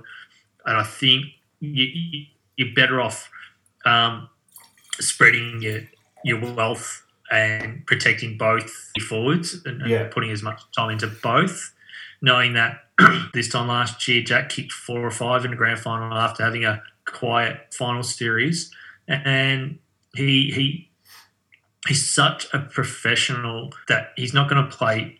It happened during the year as well. He, he had about a month of bad, so-called bad football and out of form, and then all of a sudden he bobbed up and kicked four goals in one game or three goals or whatever it was. Everyone was, oh, he's back. So like, good players don't stay down for too long. They, they No. just they, they will themselves. It was like the Selwood, I think it was Selwood, the goal. The commentators were saying he's too far out, and then one of them said, "But he's got willpower. He's I- got the will." Yeah. and he, he, he kicked it easily. Uh, uh, the- These players just on the big stage when their whole career, their whole life is about winning premierships. They don't care about the money. They don't care about any of the other stuff. And this is why the, the Riewoldts and the Selwoods and, and, the, and the, the ilk are set the rest. Uh, they'll, they'll they'll go down in folklore as great players, as, as great clubmen, um, universally loved by fans, regardless of who you barrack for, because they turn up when the game's on the line. I, I thought Jack was fantastic. He played a very smart role. He found enough for the football, Yeah. and obviously he bobbed up with some goals as well, which really, really helped them. Yeah, absolutely. Um, yeah, he yeah, he definitely turned it turned it around to say the least. He was he was very very good. I thought Broad really stood up as well. It's going to be very interesting in the trade period because he's really one that some clubs have definitely inquired about. Uh, he's on out of contract, but Yeah, the, the rumor Rich- is Richmond will probably want to keep him now. Well, the Uh, the rumor is he's, he's going to he'll stay. That that's the talk. But um, what were you going to say? Yeah. Sorry. I was going to say, and especially now that Bachar is probably 50-50 on retirement. I think he's Um, going to play on. I think he'll get another contract. It sounds like today. But yeah, Yeah, he may, but that's the thing. Like with numbers, they still again AFL still haven't released final numbers, list numbers. Um, Well, you're going to like this. Can I tell you something? It sounds Yeah. like that it got was reported today. It sound I saw someone, uh, one of the AFL journalists that like smokes the AFL's poll and just absolutely loves them. I think it was Tom Browne tweeted, of course. yeah, very, which is which is very um, on brand. He was Yeah. like, um, interesting that uh, I'm not verbatim, right? But like his tweet was like, interesting that the uh, not verbatim that the AFL um, will not probably won't have the information available prior to the trade period. You know, blah blah blah. It'll be interesting for clubs to see how they manage things, not knowing what they've got to spend. And I'm like, interesting. How about embarrassing? Like this is meant to be a professional sport. This is a joke. How can we? I mean, we'll go into this obviously a lot more when we do our trade period episode next week. But like, uh, am I going crazy? I was like, what are you talking about? Like, like this is terrible. Like that. This is uh, like it's like going to a casino with a empty wallet that supposedly has money in it, but who knows? Like it's like I don't know. Like it's it's crazy. It's like what do you? What? How can this work? What is Yeah, holding it up? What's holding it up? What are we waiting for? Are they waiting for a massive sponsor sign that if they get it, then all of a sudden? That's the only thing I can think of is that like they've got like Nike on the hook, or they've got like I don't know Michael Jordan or like shoes or some shit. Like I'm talking rubbish, but you know what I mean. Yeah. Like uh, have they got like you know a massive marketing deal that would heavily increase the TPP? Like how can if- they not know? And if that's the case, why are they allowing the free agency and trade to proceed Yeah, on time? It It- doesn't. it- it's crazy.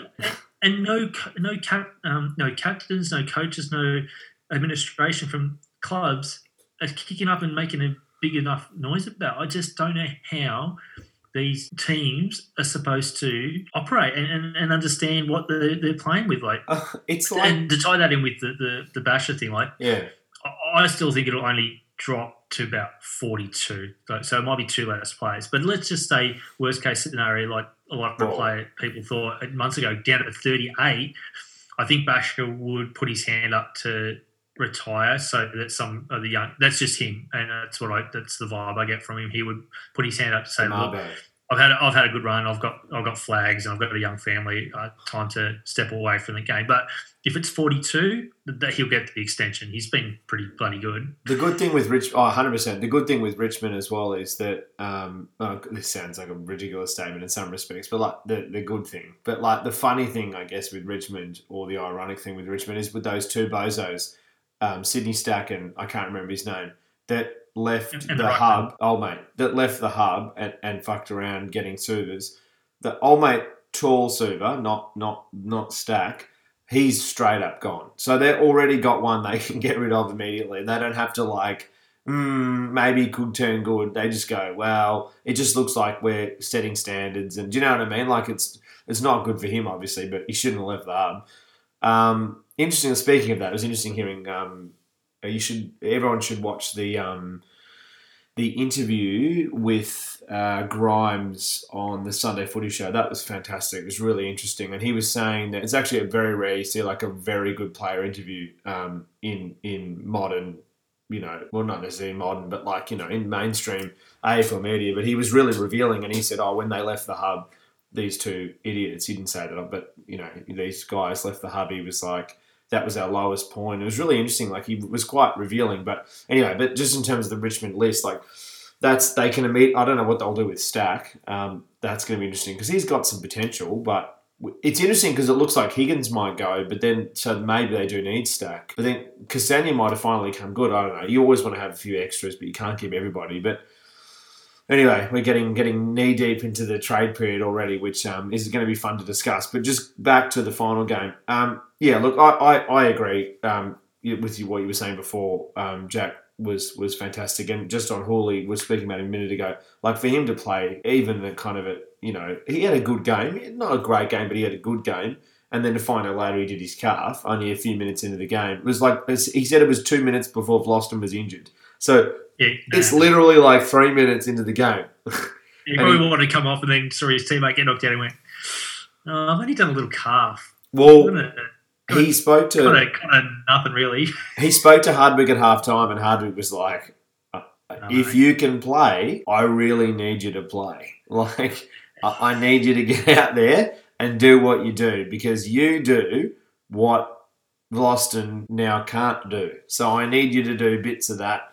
Anyway, so that that was you know kind of adds to all the, and we'll hear more and more stories, I'm sure, as the um Oh, yeah. as they come out. Um, the other thing too, like another thing we should talk about, and this kind of like it maybe fuels the the kind of narrative around them being Geelong being a bit wrecked, but they the tackle count is not great reading. Like they're down about twenty odd tackles from it, it's like seventy odd to fifty odd. So Which is very un-Geelong. it's un-Geelong and it's also you're right, but it's the other thing too is it's it's it's it's un-grand final. You don't want to be doing that. You want to you know you want to keep putting that pressure on, obviously as much you- as physically Yeah, you didn't possible. want to be in front or within sort of 10, under 10 tackles of the opposition. And to to echo what you were saying earlier about Dusty and that ridiculous, that outrageous fourth goal, and we'll get into you know Dusty's game was obviously mind blowing. That third goal was disgracefully good, and then the fourth goal was one of the.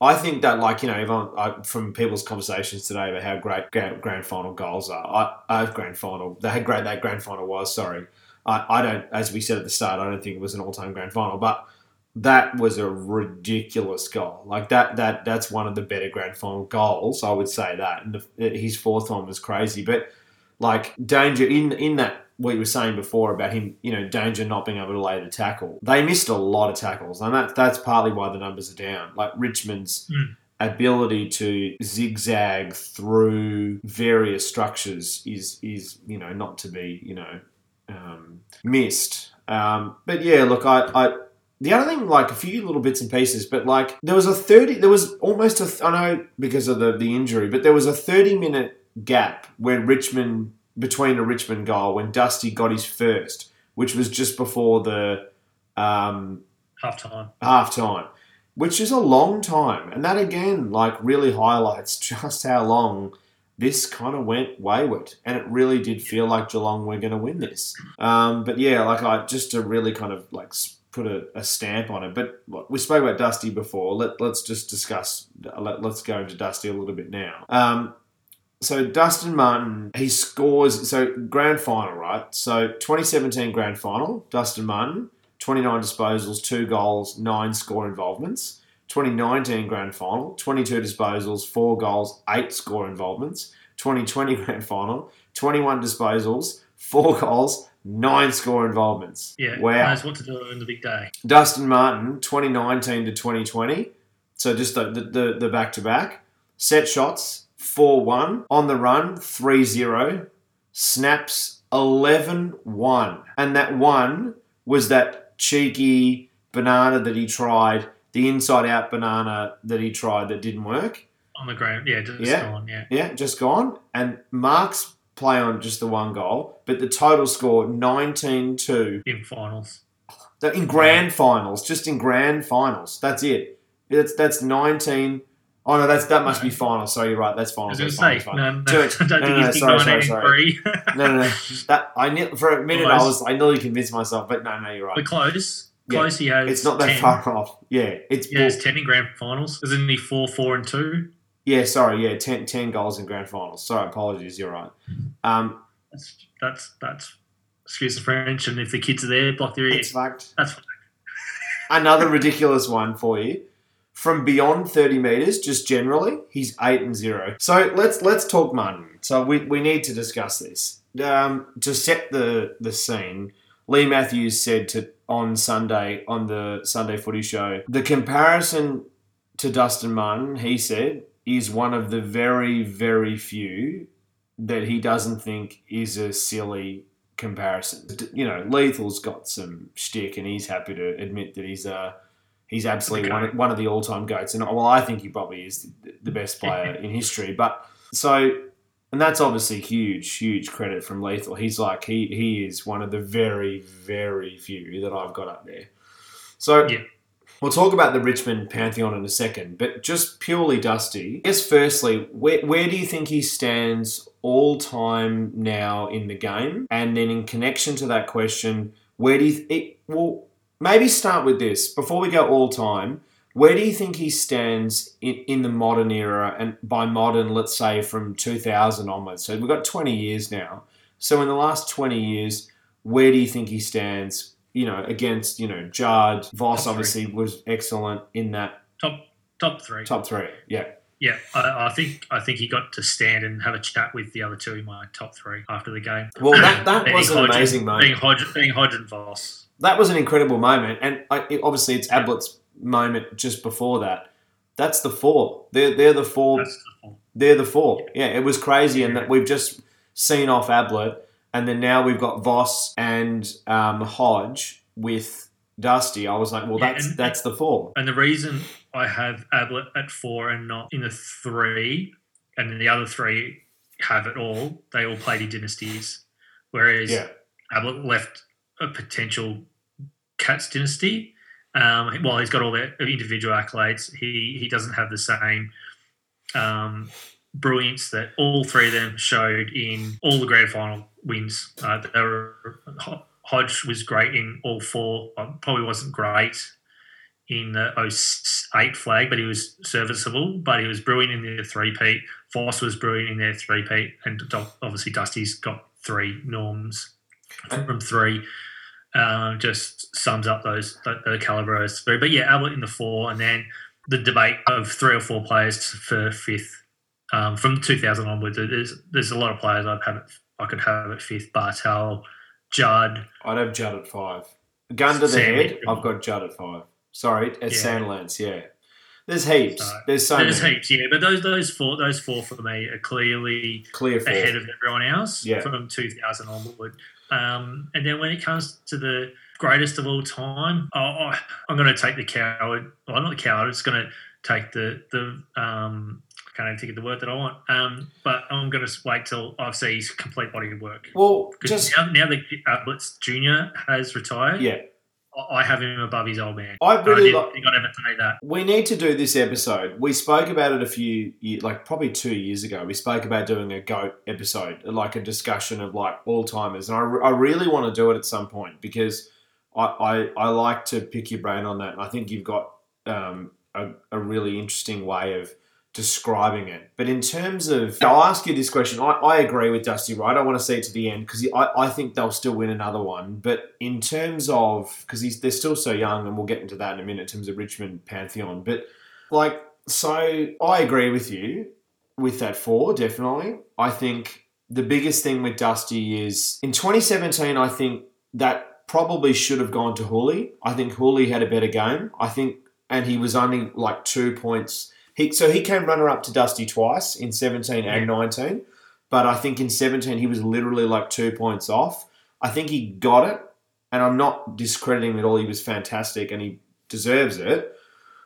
But in 2017, I think Houli probably should have got it. I think Dusty might have just picked him because of his gravitas, who he was, a bit more sexy in terms of the what he did in the game, all that sort of stuff, right? And I, I, Yeah. get, I get that, but it is what it is. You know, Johannisen won it in, in 16, so I kind of felt like that Houli would get it. But then it, it didn't happen, so it is what it is. But the fact that he's got three now and two clear wins, like I know, and it's funny because I know I, I said before history forgets it, and it will absolutely. Like in decades' time, when you know my child asked me about Dustin Martin, I, you know I'll probably have forgotten it by then. But the point is that with you know, when you look at Dusty now with three, it's it's undisputed because he, there's a few people that would have been like, well, he does have two norms, but then you know, seventeen probably should have gone to Houli, and I can so I can slightly see that argument. It's not it's not a bad argument. But now he's got three, it's undisputed. Because even if you want to say that about 17, 19 and 20, he's clearly the, the best in those two games. A- absolutely no way, no way out that. And then, so it probably puts him above. uh, And the norms a funny one because, you know, Lethal wasn't there to get norms, all, all that stuff. So it's a bit of a weird award. But like Gary Ayres and Hodge and these guys that have won two, um, McLeod as well. The fact that he's got three now and one that where he was, you know, you know, 17, obviously, he won it, like, could have gone the other way, but then to have the three, I think puts him above. Um, it puts him above or L with those guys, absolutely. And in terms of from 2010 till now, I think Dustin Martin, it's just like the most gifted player in that time I've seen is definitely Gary Ablett Jr., but I think Hodge and Dusty, probably equal now, are the two most impactful and impressive and finals and all that stuff players. Because Hodge, Hodge, I don't know, like for a while there, I was like, maybe Hodge pips him. It's two flags versus four. I know Hodge wasn't as good in 08, but it still is two flags versus four. But now Dusty's got three. It's a lot. I don't know. I, I think it becomes a lot more even now as well. I think I think that's the clear, almost equal at one. If Dusty wins another one and gets four, and then he's got three norms, and he's that damaging, and he's been that consistent, and, and his scores are that high in finals as well, I think he then becomes the best player of the last decade. If if if he's to go a little bit further, I think then then it then he gets there. He's the number one. Yeah, if he does that, well, he, then he eclipses Hodge because he's got a Brownlow as well. Mm, Whereas that's what keeps Voss in the, that's what keeps Voss in the conversation is he's got the. I mean, but that's just can from 2010. You can argue that you can argue that Voss and Hodge were captains though. yeah, yeah, I don't get that, and I get That's a whole other story. Yeah, but I agree. Look, if he if he wins another premiership, he I mean he's going to go down regardless. Oh, he's a by the time legend of the game. Yeah, yeah, by the time his career finishes, I mean, if he ends up being a 300, 350 game player, uh, wins another flag, um, wins. This is an interesting thing. He's probably only got one Tigers BNF, which is astounding, which a lot of these greats don't uh, tend to have. Mm. Like, I don't think, I think Hodge has only got two, maybe three Crimmins medals. think two. Um, yeah, uh, I guess that's the difference now with um, when you look at someone like Leigh Matthews. For for those who aren't familiar with the older players, he's got like eight, Eight. Crimmins medals, Eight. eight, BNFs, eight. in in yeah, many they won five flags in that time, or four flags Yeah. in the time he was at the club. Yeah, I, but he definitely uh, every year uh, Dusty keeps um, taking people off that ladder of uh, best of uh, best players of all time, whether it's in the modern game, um, in his generation, or in the bigger picture of all time. He he continues to um, leapfrog and evolve. And I look even to um, soften his stance on media interviews post grand final. I think that again elevates his, his state, status in the game. I th- that was always going to be a little thing for me personally that as a great. Um, that can tarnish your reputation once you retire from football. Yeah. Well, there's so many players that I mean, Gary Ablett this is why he's shunned by the AFL, the senior, because he didn't do any media interviews. He Yeah, avoided the media, part of it, regardless sure. of how good he was. Yeah. And people remember that. It's like, well, we pay to come and watch you play, and the media are part of what makes AFL big. You shun them, you kind of don't look that good afterwards. So, um, and I had that conversation with a couple of players. Ablett- Like, Yeah, well, Ablett You look at Senior every also, yeah, Ablett Yeah, we- has had some incidents as well. Yeah, there's that too, and there's other players that we won't. But it, it's just unheard of in big sports around the world. That's part of being an Yeah. elite athlete. You access, media access, bad luck. the AFL, and we've discussed this before, the AFL has been living with a gun under its pillow around this ridiculous scenario where the players have been absolutely taking the piss, and we've said this repeatedly. We've done probably haven't mentioned this for a bit over a year, but we, we used to really bang on this one in that like they want more money, but then they don't want to do more media. And I think the AFL's finally, more recently, in the more recent McLachlan years, he's just said under Dimitri it was hilarious. Like they were being taken for an absolute ride. The the AFL, which was hilarious. It was funny, but it was also stupid. In that you know, in you and I watch a lot of other sports and bigger sports, and we were like, this is a joke. And they want more money and want to go more pro, but then they don't want to do any media. So yeah, I yeah, hundred percent, I completely agree with you. Um, they've got to do more. But I think, yeah, you're right. I think Dusty spoke well. I thought, I thought his Brownlow speech was really good, purely as a side note. right? Great, but great. Um, that Bruce handled that really well. Um, but I think because it he's very hard to interview. But I think they, I think having Voss there and Hodge, two real serious goats. I really like that Seven did that. I, I, I don't want to turn this into a Carey bashing hour, but I would No, I would love right. yeah. Sorry, You've got to get go. the right people yeah. for him to chat with, and and, and that's 100%. fine. I don't. He's not going to chat to your your Brownes and your Barretts and, and these flog commentators, journos, who just want to dig and dig and dig and, and find dirt or just don't want to talk about football. Get someone like your Vosts or a Hodge or um, Jimmy Bartel, someone who actually played at the elite level, understands it, and he'll be happy to chat to him. Swanee was the same.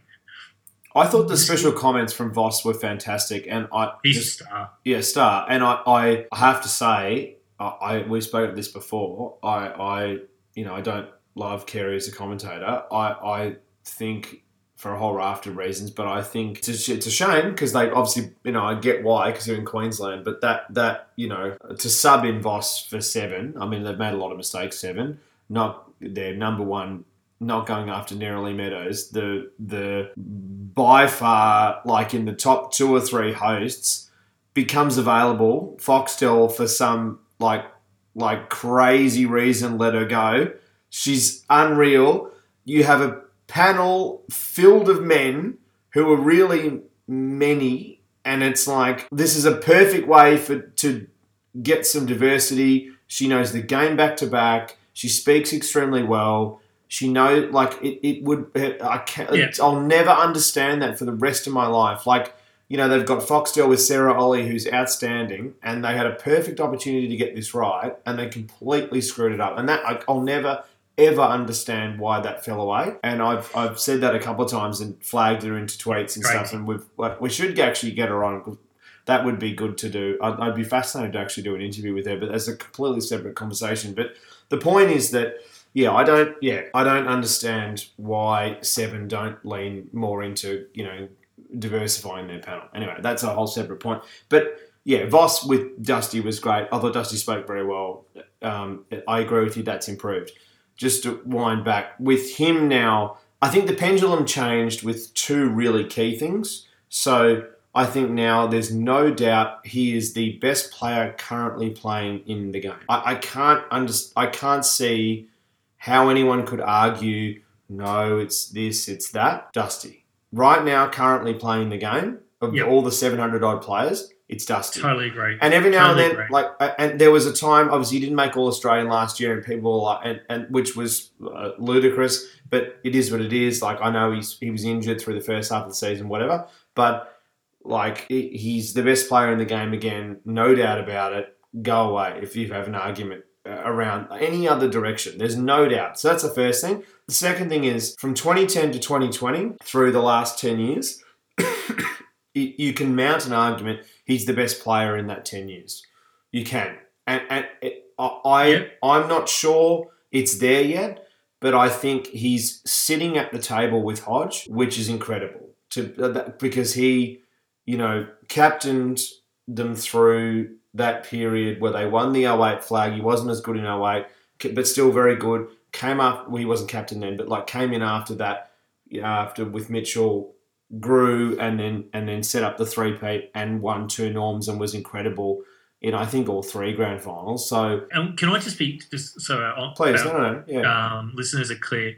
When Trent and I talk about our best players, we're, we're talking about not what what they've been able to do collectively in a team, a successful team, as Yeah. well as individuals. So people will argue, oh, Pendlebury and this. Well, yeah, Pendlebury's got one flag. it's not enough. doesn't have three. yeah. And, and, and don't get me wrong, when we talk about skillful players, Oh, that's a separate that's when, conversation. yeah, it's a whole different conversation. I know a lot of people have come and said, "Oh, how can you miss this player and this player?" So, well, just to be clear, when we talk about our best, we're talking about a first of all their influence on the game and what they bring individually, but also in a successful team, how do they then step to the next plateau and the next level? Which, in particular, the two that we mentioned, Voss and Hodge, not only do they play brilliantly year in year out for their for years on end, when it comes to the biggest stage, they've been able to catapult their influence on those games to the next level, which a lot of other players, even though they might be more skillful, Yeah, haven't been able to do. And I'm going to mention him. Gary Ablett is a prime example of that. yeah, He hasn't really been that good in any of the grand finals he's played in, in my opinion, compared to what he's done throughout his career. hundred percent. And I think it's good that you men- that you mentioned that. I was going to say that earlier because yeah, we get not attacked, but we get like people are like, oh, how can you not have, um, how can you have Hodge over? Like people think I'm crazy when I honestly, which I don't understand. I think I think maybe I don't know whether it is because of the you know that I follow like American sports and other sports that look at it differently. I think that might be part of it, but I don't really understand. Like people think I'm mad when I'm like I, I have Hodge over Ablett, and they're like, as in junior, and I'm, they're like, that's crazy, and I'm like, I have like I I I won. There's no doubt Gary Ablett Jr. is a more gifted player than Luke Hodge. He is. There is no doubt about that. He is. He has. He's more gifted, but that's not enough. The numbers matter. That's the reality. That's why Michael Jordan is the greatest player in NBA history. The numbers matter. You can't. That's why so many people have Scottie Pippen right up there. Yes. Even though he doesn't have the individual accolades. He got he got five rings, six rings. What I can't understand is what what uh, AFL fans. Robin. Yeah, what I can't understand is AFL fans don't seem to get get this a lot of the time. I don't understand whether it's a cultural thing. I don't get it. I'm born here and I don't understand it. But it's very like we team sport. well, we play a team sport. Exactly. That's what I can't understand. We are playing a team sport. So much, so much onus on the individual accolades still, I, and it's like, but The flags. the only the only faction. player Yeah. like Lachie Neale said it perfectly. He goes, "I'm not to disregard the Brownlow. I'd rather have a flag, or better yet, I'd rather have both in the same year." And I name a player that wins a Brownlow that wouldn't prefer a flag. They all say it. They'd All of rather give up their Brownlow for a, for a premiership medallion. And so I and I, I get frustrated because I'm, I'm like you. I have a lot of players that played multiple premierships higher than people who got individual accolades. Like, sorry, Shane Woewodin won a Brownlow. He ain't even in the top 500 players of all time. Here's here's a good one for you, and I yeah I hundred percent uh, we you and I are like completely aligned on this. I cannot understand this. The, the just two things like the ring arguments, which is kind of a, a thing in NBA conversations around the goat conversation, and the only people that aren't on board with you know the the ring argument, which is the the story of that. You know the reason why Michael's the best is that he, you know, won the three-peat, obviously went away, and then won another three-peat. Like it's so insanely damaging through a six, seven year period.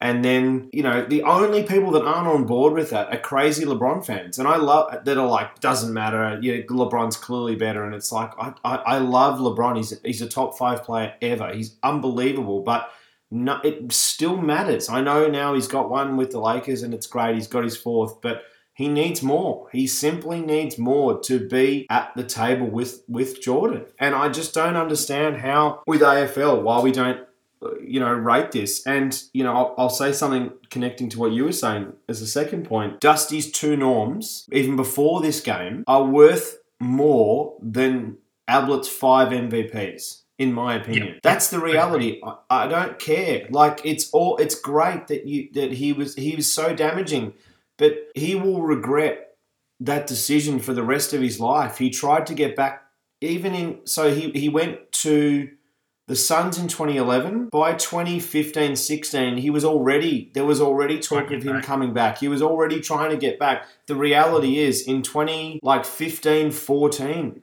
like he was talking to to Liam Pickering trying to get him back. He, it was a mistake. It, it'll burn him for the rest of his life, and this is why, like, it's it's was hard to watch on, on the weekend the this situation because it, he's always going to be and he's an, a mind blowing player. He's probably the most gifted player that I've seen. I didn't see senior. Uh, well, I didn't see. I saw senior at the back end of his career, but I didn't see lethal specifically. But like you know, we're in a situation where Gary he, he was in a team that was unbelievable, and he le- he left, and that's that's it, that's sad, but it is what it is. They went on and won without him, and that hurts. He, that hurts his overall career, and that's why I think you've got to have Hodge above him. And now I think there's no doubt that Dusty is Dusty above him as well. I don't know, maybe. And that's the thing. If it keeps going, eventually, by the end of his career, we might turn around and, well, you and I particularly might turn around and say it's four versus Keep it going. two, even three versus two. It's like, well, it's a, it's another one. But if Duff, Mm. if Richmond win another one, it starts to become too difficult, and that's the problem with, and that's why, like, you know, with and it's so important and it's so strange in our sport that it's not considered more. We play a team sport. That's all we're playing for. We're playing for flags. None of it matters.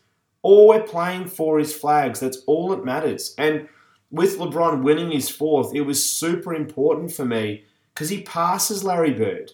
He gets a little bit closer to Magic Johnson. It, like that's the thing. Like he passes the guys that are on three. That's important to me. Like he's it, it's part of the conversation.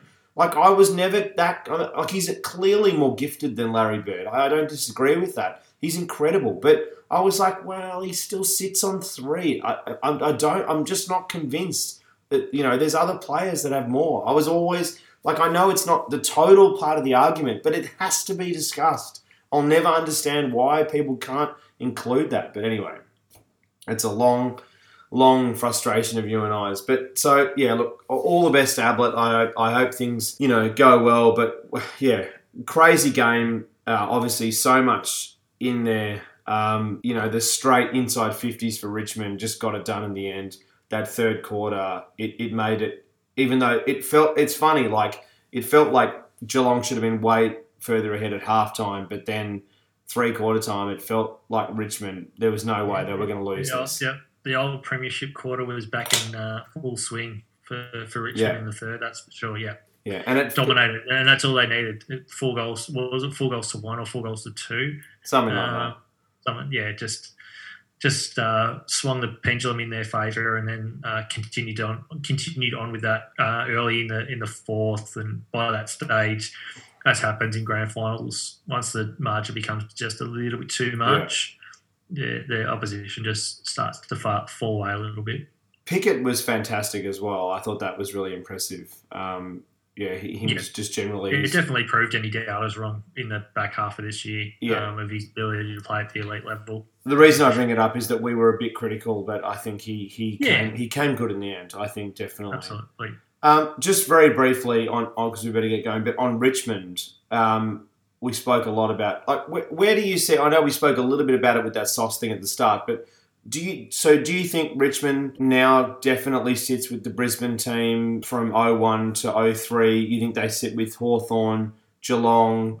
We spoke in text a little bit about this, but just for the listeners, what what, what do you think? Where where are they? Yeah. I think you had them third Yeah, overall now. Yeah, absolutely. Yeah, I, mean, three from four is um, unbelievable. Back to back is is a, a huge effort. It's, it's funny that people keep talking that we're in a an age of uh, equalisation. Are we? As soon as free agency came in, that that stopped the the balance uh, of power, but it allows teams that have success to be destination clubs and players being able to go without compensation and all that type of stuff. That the equalisation thing stopped eight years ago or seven years ago, whenever free agency came in. So I'm a bit shocked that coaches and some people are still saying this.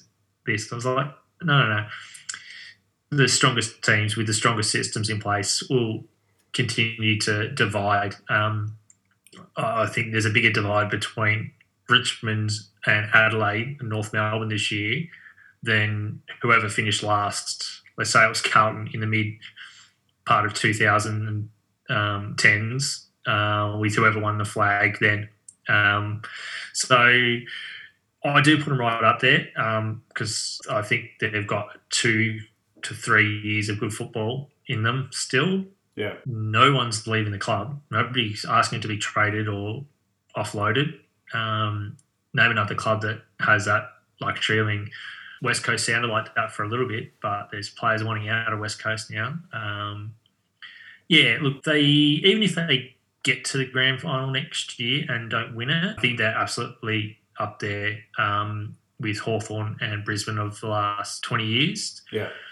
And then you throw, then for me, um, as far as teams and mini dynasties, uh, Geelong after that, and then Sydney. Sydney, Sydney were playing finals for so many years consecutively and giving themselves an opportunity to win flags. They just weren't able to get the job done on a couple of occasions. Had they done that and had five flags, which they could have easily done in a 20 year period, um, Sydney uh, could have been well and truly, and then West Coast would be the, the, the next team. I think after that six, Collingwood only one flag, St Kilda not winning any. Um, Yeah. Oh no, makes it the, the, the rest of them you can argue but yeah, Yeah.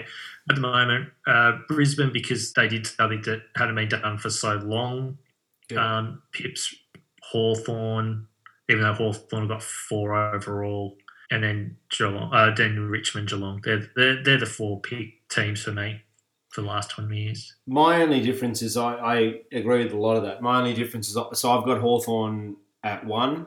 Um, the fact that they there's enough players for me that were involved in the 08 flag and then went on to to the Yeah, following three. There's five of them. I think that's Mm. enough for me that I, I I know there's 22 players, but I don't know that, that that's enough for me that I want to include that. I think yeah, Hawthorn are the number one.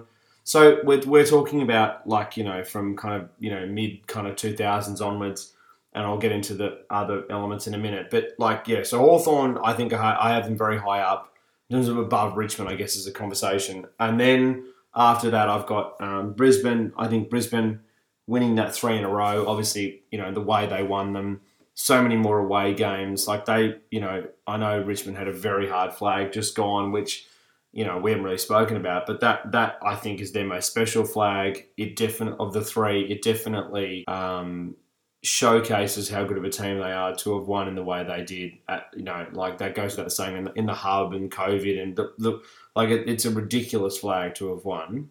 Um, Yeah. away as well, like they, you know, it, and actually we should go through this very briefly, but it does really. Maybe I'll have to split this episode into two because it's gone for a while, but it does put a complete full stop as well. We, there's a few things, there's so much to discuss, but it does put a complete full stop on that argument that, oh, well, you know, Richmond have dominated so heavily because they've had so many games at the G and they've had homegrown advantage, all that stuff.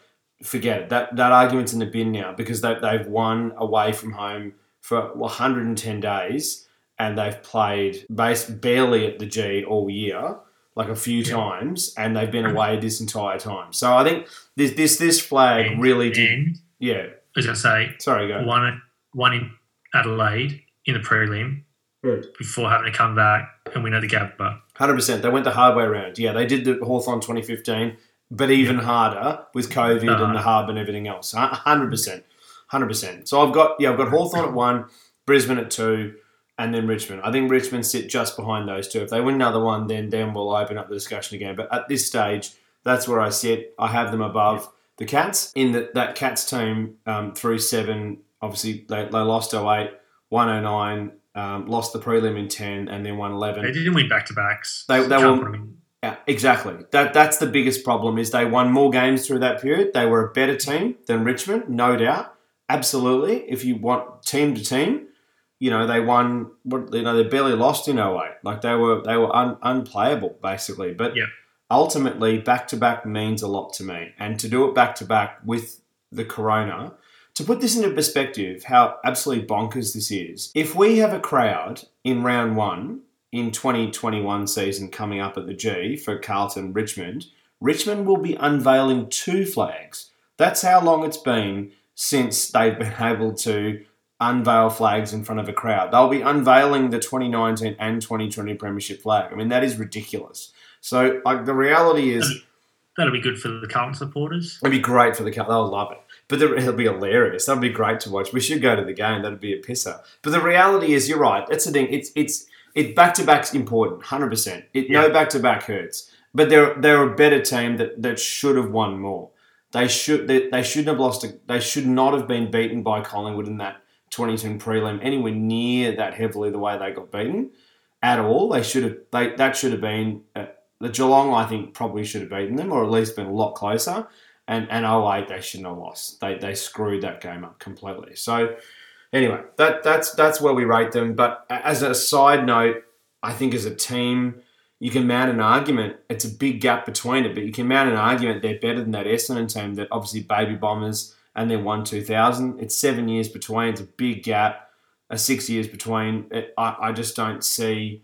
You know, there's no back to back. I think they're better than them. I, I think there's some better players in there, or, or, or players that, that sit with a lot of those guys, but uh, no back to back, and and no, they, they 99 they blew it, and, then uh, North of the same, seven straight prelims, very good team, but only two flags. It's it's not enough. It's not enough. So and no back to back. I think you can A- Adelaide. You know, obviously we're fantastic back to back, um, two flags, but still at least they won the back to back. So yeah, I, I, it's it's a long, long kind of conversation as to where you want to go all time teams. They definitely don't sit with Hawthorn in the 80s and Essendon in the 80s, but you know, they're, they're, it's, it's Different eras, though. Different I think can't even start to begin the conversation. Yeah, the, con- the conversation stops uh, probably 95 Yeah. for me. Anything pre 95, um, it's a s- semi going into a professional competition. Um, yeah, lots of dodgy dealings, under table Yeah. stuff still going on, all that type of different. Can. yeah, and even then, I'm being generous. Like really, to compare modern football really is 2000 onwards because that's when it's 100% professional. We've Yeah. almost got the um, full list of teams now, with the exception of the Suns and the Giants. Um, but it's a completely national sport now um, by, that stage. So that that for me is how you compare, and you compare the other teams prior to that separately. The 90s is the hardest part because that's when the VFL was transitioning to AFL. So there was that's probably why we didn't see the dominance of one or two teams. It was except for Adelaide winning back to back. It was almost a different team winning the premiership every other year. It was Yeah. a bit of number num- number of uh, premiers in the nineties. So yeah. Yeah. That's a very, very deep discussion. we Uh, did talk about the grand final for a while. That's did- what it's all about. It's basically, we we suffer through twenty weeks of home and away just to get to this point. and it was a, it was a really good game. Still, it, wa- it was, Was still a it? good Yeah, it game. was. Yeah, It was. It was. I, funnily enough, I mean, I love catching up with you most years, but it was also nice just to sit and focus on the game and not have distractions left the other side with other people talking. Obviously, you know know what I mean. you and I don't talk that. too much, but Yeah, obviously, I don't want to do it ever again. Um, but just for that one off, just to sit there and just be focused on the game um, was a novelty for me. I don't usually do that. Well, I didn't. I didn't really drink. Not. Not. I don't actually like to drink too much with the grand final. I mean, you wait so long through the year, and I actually don't like kind of. This sound makes me remember seem like a, a serial killer or, or like a bit weird, but like I don't actually really like going to gatherings and parties and stuff for the grand final. I really, I really like football. I kind of. It's annoying. I've done it a couple of times, and too much noise and distracting, and like we wait the entire year. We can have a party the following week. We can do whatever we like. That's fine. But like, I really want to watch the game properly, and I don't think people realize like I, I I'm locked in. I want to watch the game. And it's yeah, and it's moments like Yeah. grand final can change in moments, and if you miss those moments, you go, oh fuck, I have to watch it again. Oh, some people love watching again, Yeah, but at the time, it's not the, it's not the same. It's yeah, I, I, I'm like you. It's been a number of years since I've well, you and I normally watch it together. Yeah, well, you and I traditionally, really for quite a while now, have watched it together. So that was pretty average, and I'm looking forward to getting back on the horse again next year. But you and I, like, and I think that because we understand like the way the other wants to view it, like we don't, you know, we want to watch No. it properly. Like, yeah, exactly right. Um, so look, yeah, obviously all the best of the Cats. I think they, they were very good.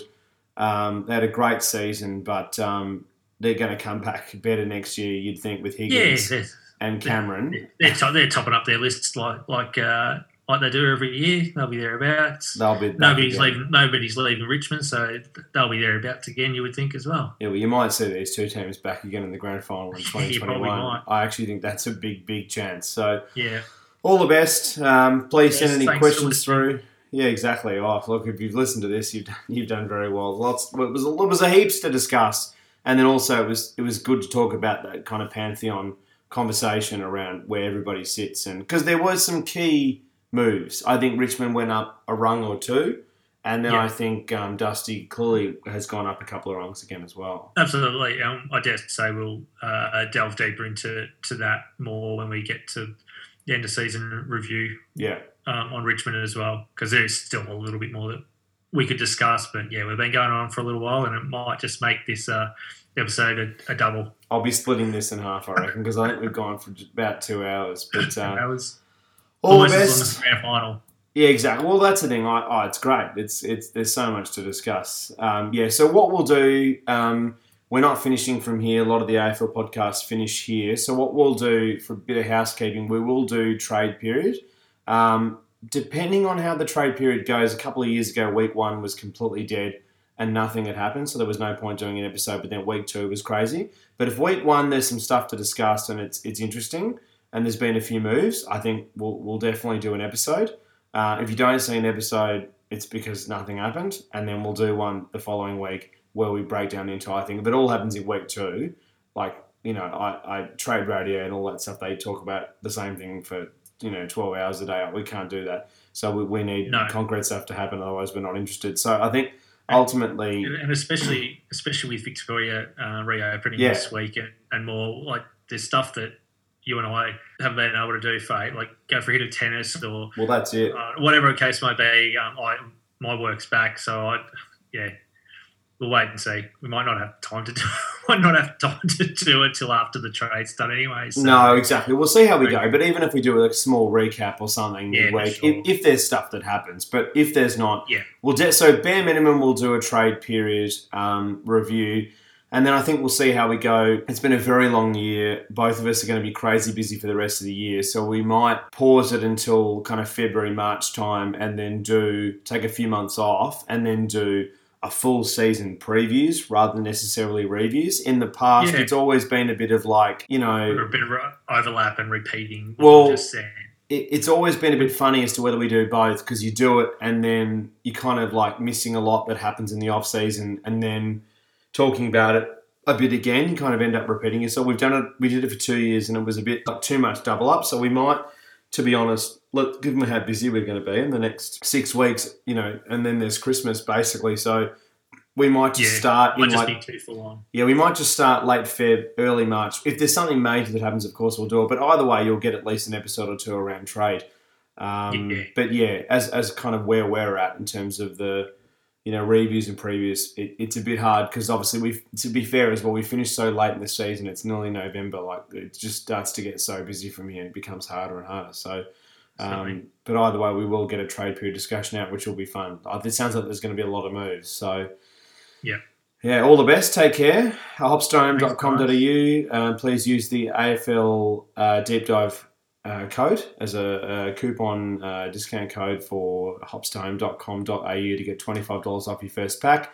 If you're on the game TV, bang his head, he's back. Uh, old mate Ed, Bang, bang, please bang. check out Bang Bang Bang. Uh, all the best. We are gone. Goodbye. Enjoy. Thanks, guys. See you later.